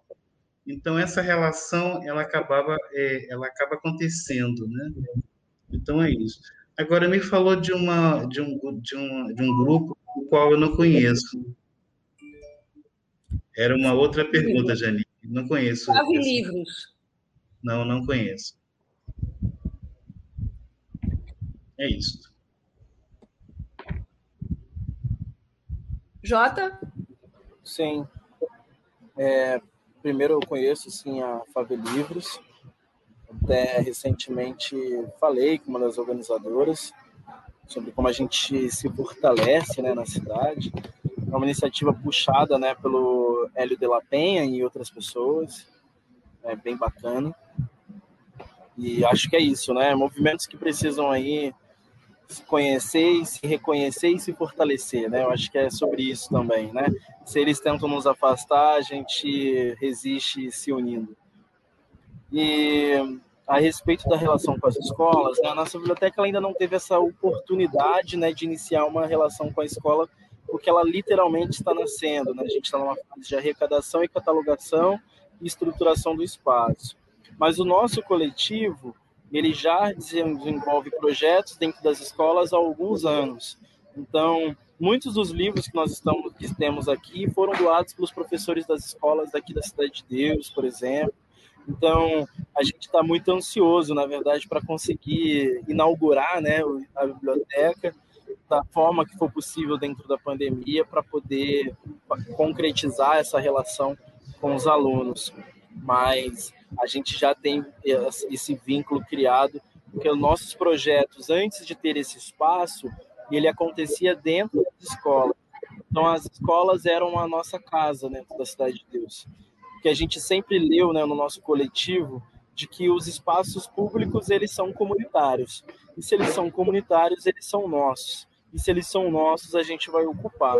Então, a ideia de pensar a escola como um lar, a gente sempre teve. Então, em cada escola que a gente atuava, a gente tinha a nossa própria salinha. O que, que a gente teria que, por exemplo, criar um espaço, comprar um espaço, está cheio de escola na nossa volta. Então, a gente sempre entendeu assim, está cheio de escola aberta na nossa volta, por que, que a gente não pode ter o nosso espaço lá dentro? É, então, essa é uma das construções para contar, né, para quem perguntou, que a gente tem esse vínculo, até porque a nossa militância é pela educação. E a respeito de pensar os espaços fixos, sim, a biblioteca, ela, do jeito que ela está colocada hoje, ela está localizada num lugar, fixamente. Mas a, o nosso desafio na pandemia e pós-pandemia é fazer com que essa biblioteca ela transite e aconteça para além do seu próprio espaço. Eu acho que aí está o nosso desafio de aproximar as pessoas e de se aproximar delas, né? Como que a gente faz com que a ideia de biblioteca ela não seja a ideia que é do século XIX de pensar uma escola que a escola ela é e só acontece quando dentro de quatro paredes.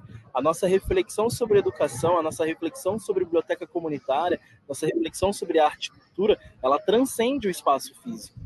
E se esse espaço físico ele desaproxima, a gente precisa então fazer com que a gente se aproxime. Então, a gente tem aí desafios, são desafios filosóficos, são desafios da vida, mas que a gente luta constantemente para que eles sejam né, desafios que a gente sai vitorioso, né, desse processo. Até porque se a gente faz a leitura das nossas vidas pretas, faveladas, a gente sabe que os espaços construídos, né, de educação, de arte, de acesso à cultura, eles são espaços que são negados para a gente, desde o acesso, né, a chegada, eles são espaços que colocam códigos de, conduta, de etiqueta, de vestimenta, que também nos desaproxima, e eles vão construindo sempre um modelo de que a gente, a gente olha para o espaço da cultura, muitas aspas, e pensa, esse lugar ele não me pertence, esse lugar eu não quero estar. Né? E aí é o que a gente pensa. O que a gente pensa, primeiro de tudo, é que a cultura ela não está num lugar, a cultura está em todas as coisas. A cultura já existe na cidade de Deus, assim como a educação, a arte, o conhecimento. O que a gente está fazendo é trazer ferramentas para impulsionar e potencializar isso que já está colocado. Então, é, às vezes eu ouço, não, vamos levar cultura para a cidade de Deus. Não, peraí, a cidade de Deus ela já tem cultura. A cultura ela está aqui. E aí, qual é o nosso papel? Nosso papel é de criar essas ferramentas, ferramentas que não se pareçam com essa ideia elitizada que nos desaproxima, mas que sejam espaços tão vivos, mas tão vivos, que as pessoas elas se sintam parte disso. Né? Que a gente perca essa característica do cinza, do branco, né? Que a gente perca a característica das portas fechadas, das grades, que a gente perca essas características que fazem com que a gente não queira estar lá que a gente prefere muito mais estar na rua. Mas que assim, então eu sempre brinco nas escolas com os professores, né, para encerrar, senão eu falo muito. Hábito de quem é de professor é assim mesmo, né? A gente vai falando, falando, falando. Mas o, o ponto é, eu sempre brinco nas escolas, falo assim: que as escolas precisam se parecer mais com as ruas e as ruas precisam se parecer mais com as escolas. Se a gente fizer esse bom combinado aí, a gente perde várias das características que desaproximam as pessoas e a gente passa a ter muito mais dois ambientes em todas as coisas onde a gente sempre se sente parte. Eu vou pedir para vocês passarem o e-mail de vocês, por favor, porque daí as pessoas podem estar puderem falar o e-mail de vocês. E daí eu continuo com as perguntas. Só fala o e-mail, Maurício. Em, em, eu gostaria de fazer uma pergunta para o Jota. Assim, Jota, você poderia nos falar um pouco mais da experiência do espaço físico que vocês é, conseguiram montar? Porque lá na Penha, no Complexo da Penha, é, há uma efervescência muito grande para a formação de bibliotecas é, comunitárias e aí sempre se pensa é, na sede da associação. Não é? Mas você levanta uma questão muito interessante que está abandonada pelo poder público, é? que são os espaços públicos, as praças, né? os parques. É? Ou seja, é como se fosse a biblioteca em movimento. É, pegando a sua fala, é? a, a escola é, vem para a rua e a rua é a escola. Então, eu queria que você nos falasse um pouco, até para transmitir, porque eu faço parte é, de alguns coletivos lá, é, da favela da Caixa d'Água, por exemplo, e nós estamos querendo montar uma biblioteca comunitária, mas a associação fica com uma série de condições que você deve é, ter noção de como isso se repete em várias favelas do Rio. É? E, na minha opinião, é, é, é que essa experiência que você pode transmitir, que vai ficar registrada aqui, depois vai ser vista por muitos deles, pode ser muito útil. Tá? Obrigado.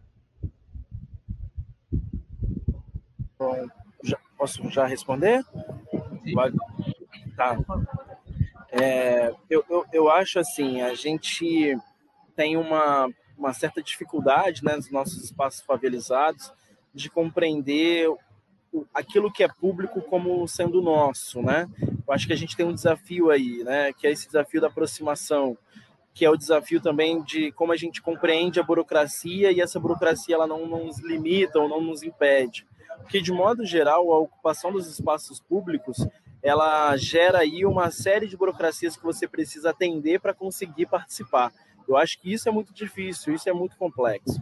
Eu acho que isso é o que me impede muitas vezes da gente sentir parte e realizador né, desse, desses espaços que a gente poderia ser contribuinte concreto, né, coautor deles. A minha, a nossa relação, né, nosso coletivo, quando a gente iniciou os nossos projetos sem espaço, o que, que a gente pensou? A nossa relação ela precisa ser direto com a escola, a nossa relação precisa ser direto com o diretor da escola, com os professores, com os trabalhadores da educação. A nossa relação ela não precisa passar primeiro pela Secretaria de Educação.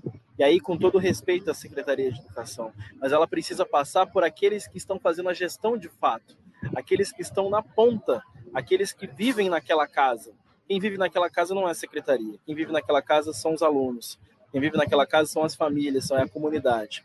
Então a relação ela precisa construir. Às vezes a gente hierarquiza diferente, né? No topo da cadeia não estão, não está a secretaria ou o poder público. No topo da cadeia estamos nós. Se a gente conseguir entender esse nosso papel, a gente consegue ocupar os espaços. Então eu acho que assim o que a gente construiu nesse nesse tempo foi isso, como a gente ocupa os espaços tendo relacionamento concreto com as pessoas que estão morando lá. Né? Então, eu acho que a gente pode refletir sobre escolas fazendo ocupações diretas com os diretores. A gente também pode refletir as praças públicas como um espaço que já nos pertence e a gente pode criar modelos de biblioteca que não necessariamente são as estantes, não necessariamente são aquilo que está colocado na parede. Por exemplo, a gente tem aqui a ideia de fazer várias geladeiras de biblioteca, a gente tem a ideia aqui de fazer ideias essas que não são nossas, ideias essas que elas já se multiplicam no mundo há muito tempo. Como a gente faz com que essas bibliotecas elas andem, né? Bibliotecas dentro das geladeiras espalhadas dentro do território, para que as pessoas, porque a Cidade de Deus é muito grande. Imagina eu ter que pedir para o menino que está do outro lado da Cidade de Deus, ele só vai ter acesso ao livro se ele atravessar tudo isso para vir até aqui. Tudo bem, ele pode fazer essa caminhada, mas e se essa, nessa caminhada a gente tiver uma operação? Quais os riscos a gente tem aí para ele sempre fazer essa caminhada? Então, o nosso papel é aproximar essa biblioteca de lá. Nosso papel, então, é levar essa biblioteca de outra forma, né? com outro equipamento, de outra ferramenta. Então, assim, eu me coloco, Flávio, eu acho que assim é para a gente também não levar muito tempo aqui, mas para a gente conseguir esgotar várias possibilidades, à disposição do, do, do que vocês estão construindo, né?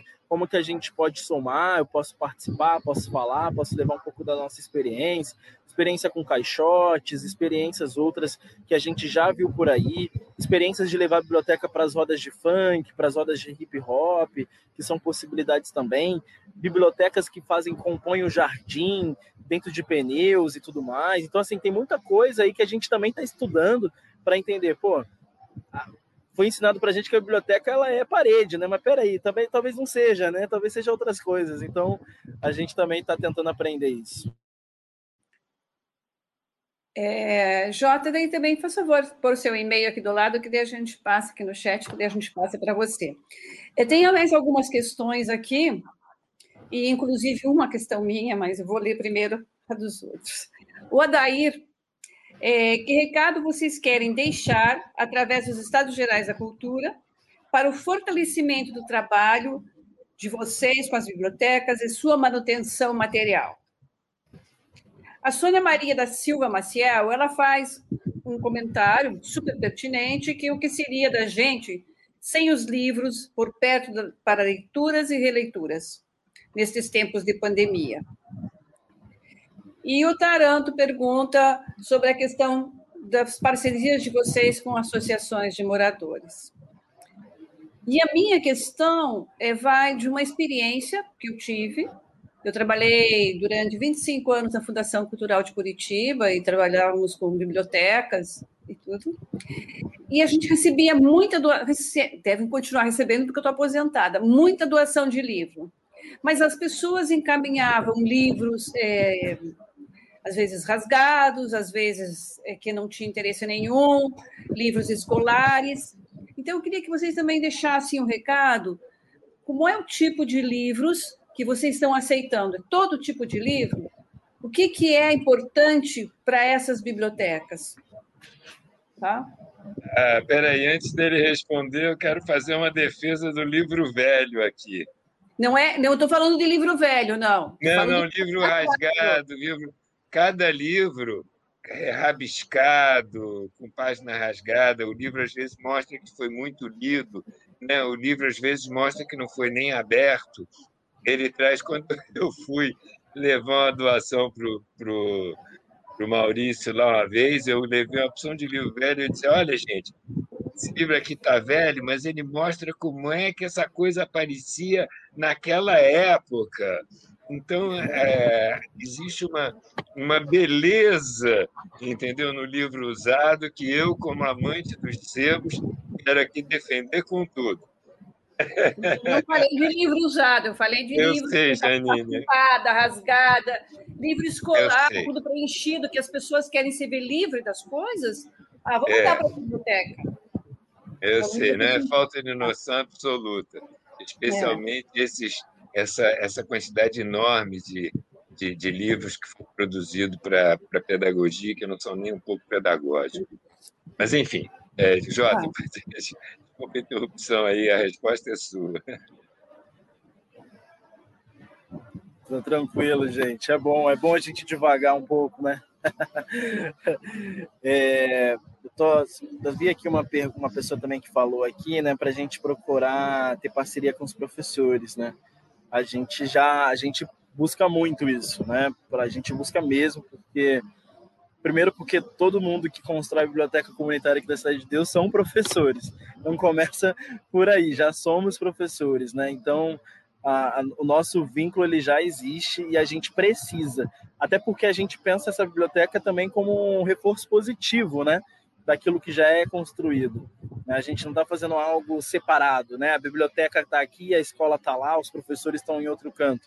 Não, essas coisas elas precisam coexistir e se co-construir, né? Porque senão a gente falha, né? A gente continua desorganizado, como disse antes, né? Outra coisa sobre, né, que foi a pergunta sobre a questão de recebimento dos livros, né? A gente tem recebido todos os tipos de livros, todos os tipos mesmo. A gente recebeu em grandes quantidades os materiais didáticos, né, os, os, os materiais de Enem, de ensino médio, de ensino fundamental. Isso aí veio em grande quantidade. No momento, assim, estamos pausados de receber esses materiais para a gente conseguir organizar todos eles. Mas outros gêneros, outras possibilidades, todos são bem-vindos, porque a ideia da biblioteca ela, é que ela seja diversa de fato, né? Que todos os públicos, todas as pessoas consigam consumir, consigam vir, consigam viver essa biblioteca. Então, dos pequenininhos aos mais velhos, nos gostos diversos entre esses públicos. E a gente está hoje com uma equipe bem bacana né, de bibliotecários voluntários que tem catalogado todos os recebimentos. Então, é, em breve, eu acredito eu, a gente vai conseguir ter até um pouco mais de noção daquilo que a gente já recebeu para talvez pedir com especificidade, né? Porque às vezes é interessante, não, a gente sentiu falta disso, desse autor, desses títulos. No momento, a gente só está recebendo e catalogando. Então, por hora, como quem quiser enviar, pode mandar algum e-mail, né? O e-mail que está aí no chat. Pode também me procurar nas redes sociais, que é o, esse nome que está aqui na minha telinha, né? Arroba jmarquesrj. A gente recebe tanto na Cidade de Deus quanto num outro endereço que fica num bairro chamado Pichincha, que é um bairro ao lado, onde tem um colaborador que mora lá e tem portaria, então as pessoas elas podem deixar lá os livros 24 horas por dia, qualquer dia da semana, ou enviar pelo correio. Para nos entregar na Cidade de Deus, a gente pede sempre que a gente agende, porque como com a pandemia a gente não tem estado juntos todos os dias e abertos todos os dias, mas também por questões locais, né, que a gente sabe das dinâmicas de quem vive em favela. Então tem essas dinâmicas. Então, como as pessoas quiserem ajudar, eu tenho certeza que não vai ter dificuldade. E a gente também consegue buscar dependendo da necessidade. Tirando todas essas possibilidades, a gente também estimula que as pessoas também reconheçam o que está perto delas. Às vezes elas ficam bastante angustiadas querendo trazer o livro para a cidade de Deus, mas às vezes ali no bairro do lado dela tem uma biblioteca comunitária, tem alguém construindo uma iniciativa. Então, eu acho que a gente precisa se estimular nesse processo, né? Porque é, todo mundo ganha, né? Então, é esse é o meu recado.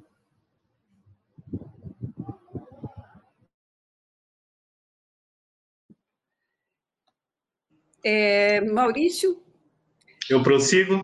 Sim. Posso sim, pode ser. Lembrando de uma pergunta, da Sim, primeira sim. pergunta que foi do professor Adair, que eu achei assim bem pertinente. Qual é o recado que vocês querem deixar pelos Estados Gerais da Cultura? Porque esses vídeos ficam todos lá e as pessoas não estão assistindo. A gente tem bastante experiência nisso. Eles são muito vistos durante a semana. Para, vocês querem deixar que recado para o fortalecimento do trabalho de vocês com as bibliotecas e a sua manutenção material? Gostaria que vocês Tá certo, tá certo. Eu vou responder um pouco as outras, aí no final tento pegar essa. A, relação do, do, do, Centro Comunitário do Salgueiro com a Associação de Moradores não é uma boa relação, mas é uma relação que ela não é boa em decorrência do nascimento desse trabalho lá no Salgueiro, né, em São Paulo. Ah, ali nós temos é, famílias que vieram oriundas da parte da Ponte Rio-Niterói, em 1973. E aí elas pouparam um grande condomínio né, é, do, do extinto ah, SEAB. Né? Então, você, tem, você tinha naquela época um conflito grande né, entre os moradores. Então, tinha os moradores do Velho Salgueiro e os moradores do Novo Salgueiro. Né? Então, chamam, ah, esse é o pessoal do Salgueiro Roceiro. Ah, não, esse é o pessoal do Salgueiro Favelado. Né? E uma das coisas que a gente pode observar é que a construção da creche comunitária ela serviu um pouco para unir esses grupos, né? E aí é um processo, né, de unir. Mas acho que ficou ainda um pouco esse resquício né, de conflito junto à associação de moradores, muito embora eh, a gente tenha, né, o centro comunitário tenha uma participação até mesmo na federação das associações de moradores, né, do município, já teve essa parte mais intensa. É, realmente, o que seria da gente sem o, os livros desse período de pandemia, né? Então, o espaço da creche, é, é, eu creio que em decorrência desse medo que a população acabou adquirindo em relação às crianças, né? Que as crianças poderão carregar esse vírus da morte, né? Em que ah, as crianças elas elas é, elas podem ser contaminadas mas elas não, elas não adoecem, mas elas podem passar essa, essa doença. Isso um pouco que afastou esse processo de reinício dos trabalhos da creche. E a gente está um pouco distante disso, né? A gente está começando, talvez até por imposição da prefeitura, uma relação de convênio, né? E aí, quando o Marx fala, é, isso é uma das coisas fantásticas é, de reflexão para a gente, né? É, é essa relação de, de dependência que a gente acabou tendo com os órgãos públicos em decorrência do financiamento do nosso trabalho. Porque, assim, como é que a gente faz para montar um trabalho de creches é, no valor de, é, de 400 crianças per capita por família, é, famílias que estão naqueles espaços que estão numa situação de muita vulnerabilidade social e que não teriam esse recurso. Né? E a gente via, viu nos anos 90 que não era uma questão de pedir, mas era uma questão de direito, esta relação é, é, dos convênios né, com, a creche comunitária. Só que a gente, aos poucos, vai percebendo que esta relação não é boa, porque acaba colocando as instituições comunitárias é, é, uma certa dependência.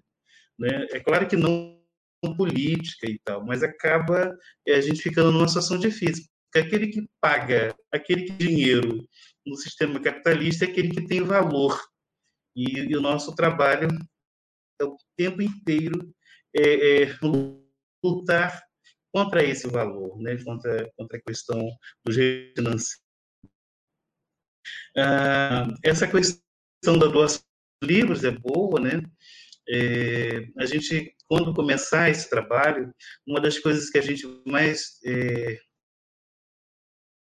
prefere no trabalho é que tenha livros que sejam livros didáticos, livros infantis, né, livros de história para as crianças, porque essa é muito a nossa relação. Muito embora a gente observe que, mesmo com, com os outros livros, né, as pessoas têm uma certa ligação a esses livros de história, né, para contar as histórias para as suas famílias, né, para as crianças.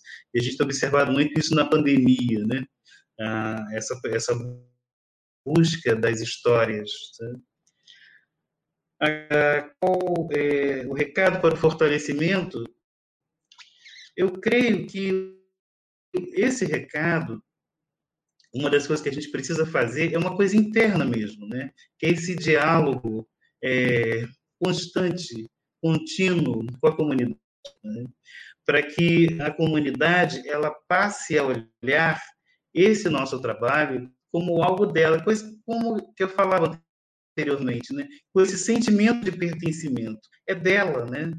E com isto é possível é, é, que a gente possa opinião pública favorável a, a esses trabalhos, né? E agora só relembrando, né, recolocando que esse exercício ele começa é, na comunidade. Ele começa nesta relação com os familiares e dos familiares da comunidade.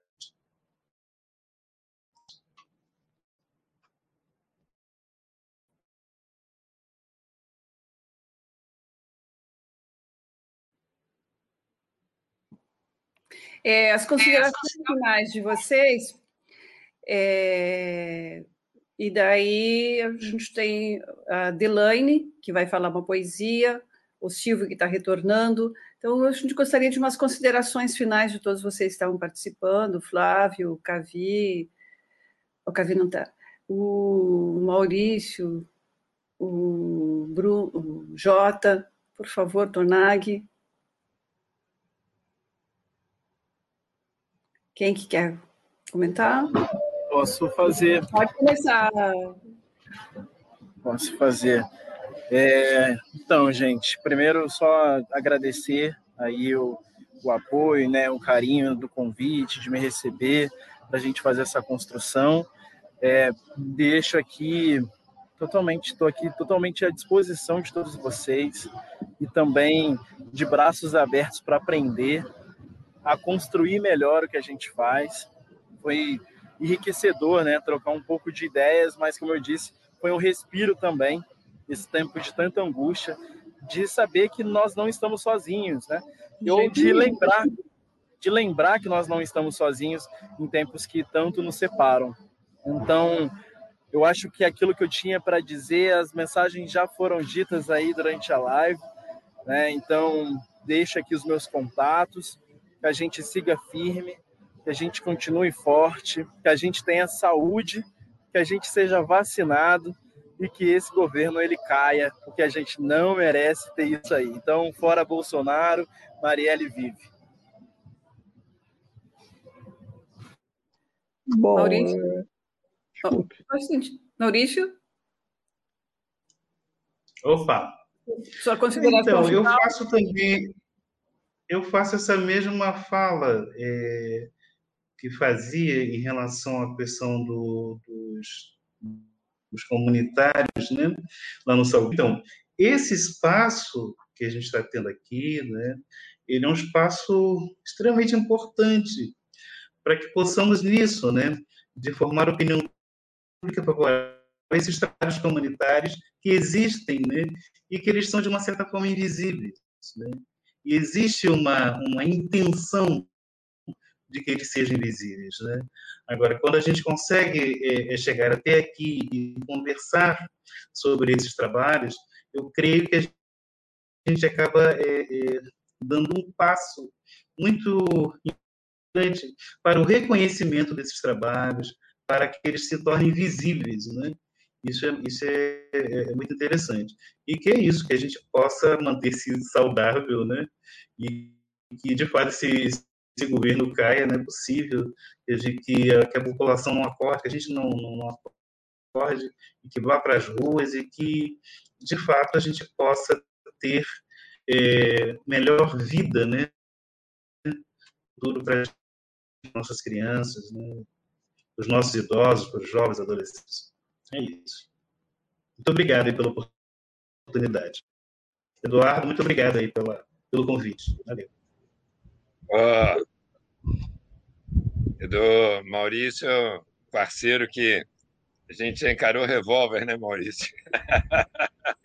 Depois que a gente encara um revólver juntos, não é? a gente encara qualquer coisa. Mas eu quero dedicar hoje ao José Carlos brasileiro esse nosso encontro.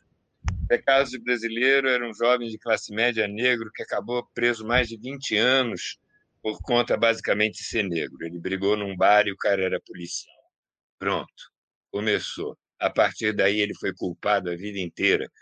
Mas ele fundou uma biblioteca na Lemos Brito. Não é? E ele lá, ele não só alfabetizou gente, como estudou direito com as pessoas. Não é? Ele criou um espaço dentro da Lemos Brito de valorização do estudo e do aprendizado, com apoio de duas professoras maravilhosas, Maria de Lourdes e Wanda, duas professoras negras maravilhosas. Aliás, precisamos levantar isso né, quando a gente fala do, do, funcionalismo público. Esse é o lado maravilhoso do funcionalismo público, tem que ser reforçado, é? porque este cara mudou, ele enfrentou o Estado, ele venceu o Estado. O Estado tinha medo de que ele estivesse fundando uma nova facção, queriam bombardear as iniciativas dele de tudo quanto é jeito, não é? E ele conseguiu se impor pela verdade dos fatos que ele trazia. Né? Eu tenho muito orgulho de ter participado dessa construção aqui, de alguma forma paralela que fosse. Então, lembrando, Marielle vive, ela floresceu, está entre nós, e vamos em frente, que atrás vem gente. O vento está virando, minha gente. A alegria é prova dos nós. Flávio, considerações finais. Três. E demonstrar a minha animação de que esse nosso encontro é um elo forte, não é? que nós podemos multiplicá-lo depois na difusão é? dessas melhores experiências que aqui ficaram registradas. É? Então, eu tenho certeza que nós vamos nos encontrar mais vezes, não é? temos que lutar contra a pandemia e, como está sendo dito aí, temos que desalojar a maldição do Planalto. Uma boa noite para vocês, muito obrigado. Me sinto muito honrado de poder ter participado com vocês aqui. Eu acho que a gente tem que agradecer as pessoas que organizaram esse evento, vocês que participaram, porque é muito importante, a gente necessita ler. Silvio? Desculpe, Silvio, antes de você, lembrar as pessoas, eu liguei a televisão aqui agora, nós, nós estamos na TV comunitária. Ah, é? eu quem tiver, quem tiver dificuldade de ver por aqui, pode nos assistir todo domingo na TV comunitária às 5 horas. E viva a TV comunitária, que tem uma programação alternativa com coisas muito legais. Vale a pena ver. Canal 6. Desculpe, Silvio, para você. Da NET, canal 6 da NET. E antes de eu, de eu fazer minhas considerações finais, eu queria dar um recado para o J. Marques, que eles querem te convidar para dar uma entrevista. Então, eu passei para o Moisés Correia o teu e-mail, mas de repente seria bom repassar para ele poder falar contigo. Ele quer fazer uma entrevista também com a Janine, comigo. Então, eu acho que esse espaço vai se multiplicando, né? Eu queria encerrar, então, a minha parte. Ainda temos, teremos a Delaine, que vai encerrar com poesia. É, essa, esse encontro hoje foi dedicado ao aniversário de Glauber Castro Alves, é, é a, a, nossa, a nossa Maria Carolina Jesus, é, Marielle Franco, claro, evidentemente, Anderson, os dois assassinados pela, pelo, pela, pelo, pela milícia fascista, mas a luta continua e nós estamos juntos. E eu queria desejar a Amanda sucesso, ela não quer nada além de se matricular na universidade e continuar o curso. Ela já está no segundo ano E o que eu é, peço, em nome da arte da cultura, que a Unirio entenda essa questão, aceite, que é, matricule a Amanda e que daqui a alguns anos tenha muito orgulho da grande atriz que eles formaram, atriz, diretora de teatro. Então, na verdade, eu faço um aceno de, de, de conciliação e de compreensão da luta da Amanda. E eu queria agradecer a todos vocês por participarem dos Estados Gerais. Queria agradecer ao Maurício, J. Marques, Cavi, Janine, Flávio Lara, Tornag, Bulcão, Santa Fé, Adelaine, que vai entrar agora em cena, Patrícia Quinteiros e todo mundo que participou pelo chat, participou do evento, a, TV comunitária, nossa parceira, né? a ideia que eu tive de, de abrir para a TV comunitária foi muito boa. Estou é, brincando, estou fazendo uma provocação com o Ailton Nunes, que vaidoso como ele é, ele escreveu de quem foi a ideia genial de abrir para a TV comunitária e como ele sugeriu. Então, vamos dar os créditos para ele dormir um pouco mais satisfeito hoje, mais sossegado. E ao Cavi Borges, que não está mais aqui, mas teve, foi a presença importante. Então, a todos vocês, meu muito obrigado e vamos em frente, porque os Estados Gerais estão nessa caminhada já há 30 encontros e vamos seguir a nossa luta sem abrir mão da participação do Estado através de políticas públicas que beneficiem a arte e a cultura. Acho fundamental o trabalho comunitário. O nosso trabalho é autônomo, mas o Estado tem uma obrigação constitucional de zelar pela arte, pela cultura, e nós não podemos abrir mão disso. Muito obrigado a todos e todas, e até a próxima. Delaine, o microfone é seu. Antes da Delaine falar, eu queria pedir para todos divulgarem e assinarem o um manifesto A Vida Acima de Tudo, que está em diversas línguas, você pode encaminhar para outras pessoas que vocês conheçam, e também contar que essa semana foi o aniversário do Silvio Tender. Então, nossa homenagem a ele. Delaine? Muito bem. Boa noite a todos. É um prazer imenso estar aqui, uma emoção profunda de participar nesse dia especialíssimo, né? E então eu quero ler Torquato Neto, que morreu com 28 anos de idade, muito novo, como outros, convid... outros homenageados nessa noite, é, lutadores como ele. É, Torquato, que foi assistente, inclusive, do Glauber Rocha num filme, e foi poeta, jornalista, é, e, e, queria deixar esse pequeno poema por esse dia tão importante. Poema do aviso final. É preciso que haja alguma coisa alimentando o meu povo, uma vontade, uma certeza, uma qualquer coisa, uma qualquer esperança. É preciso alguma coisa que atrai a vida, ou tudo será posto de lado. E na procura da vida, a morte virá na frente e abrirá caminhos.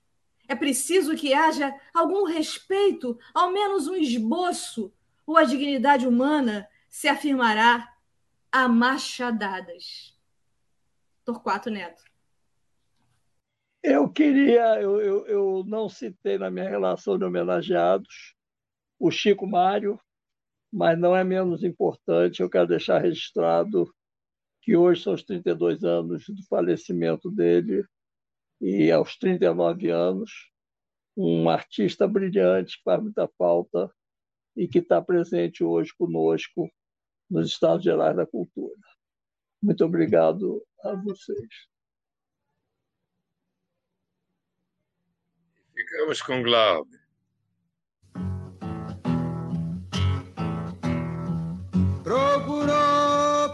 Sertão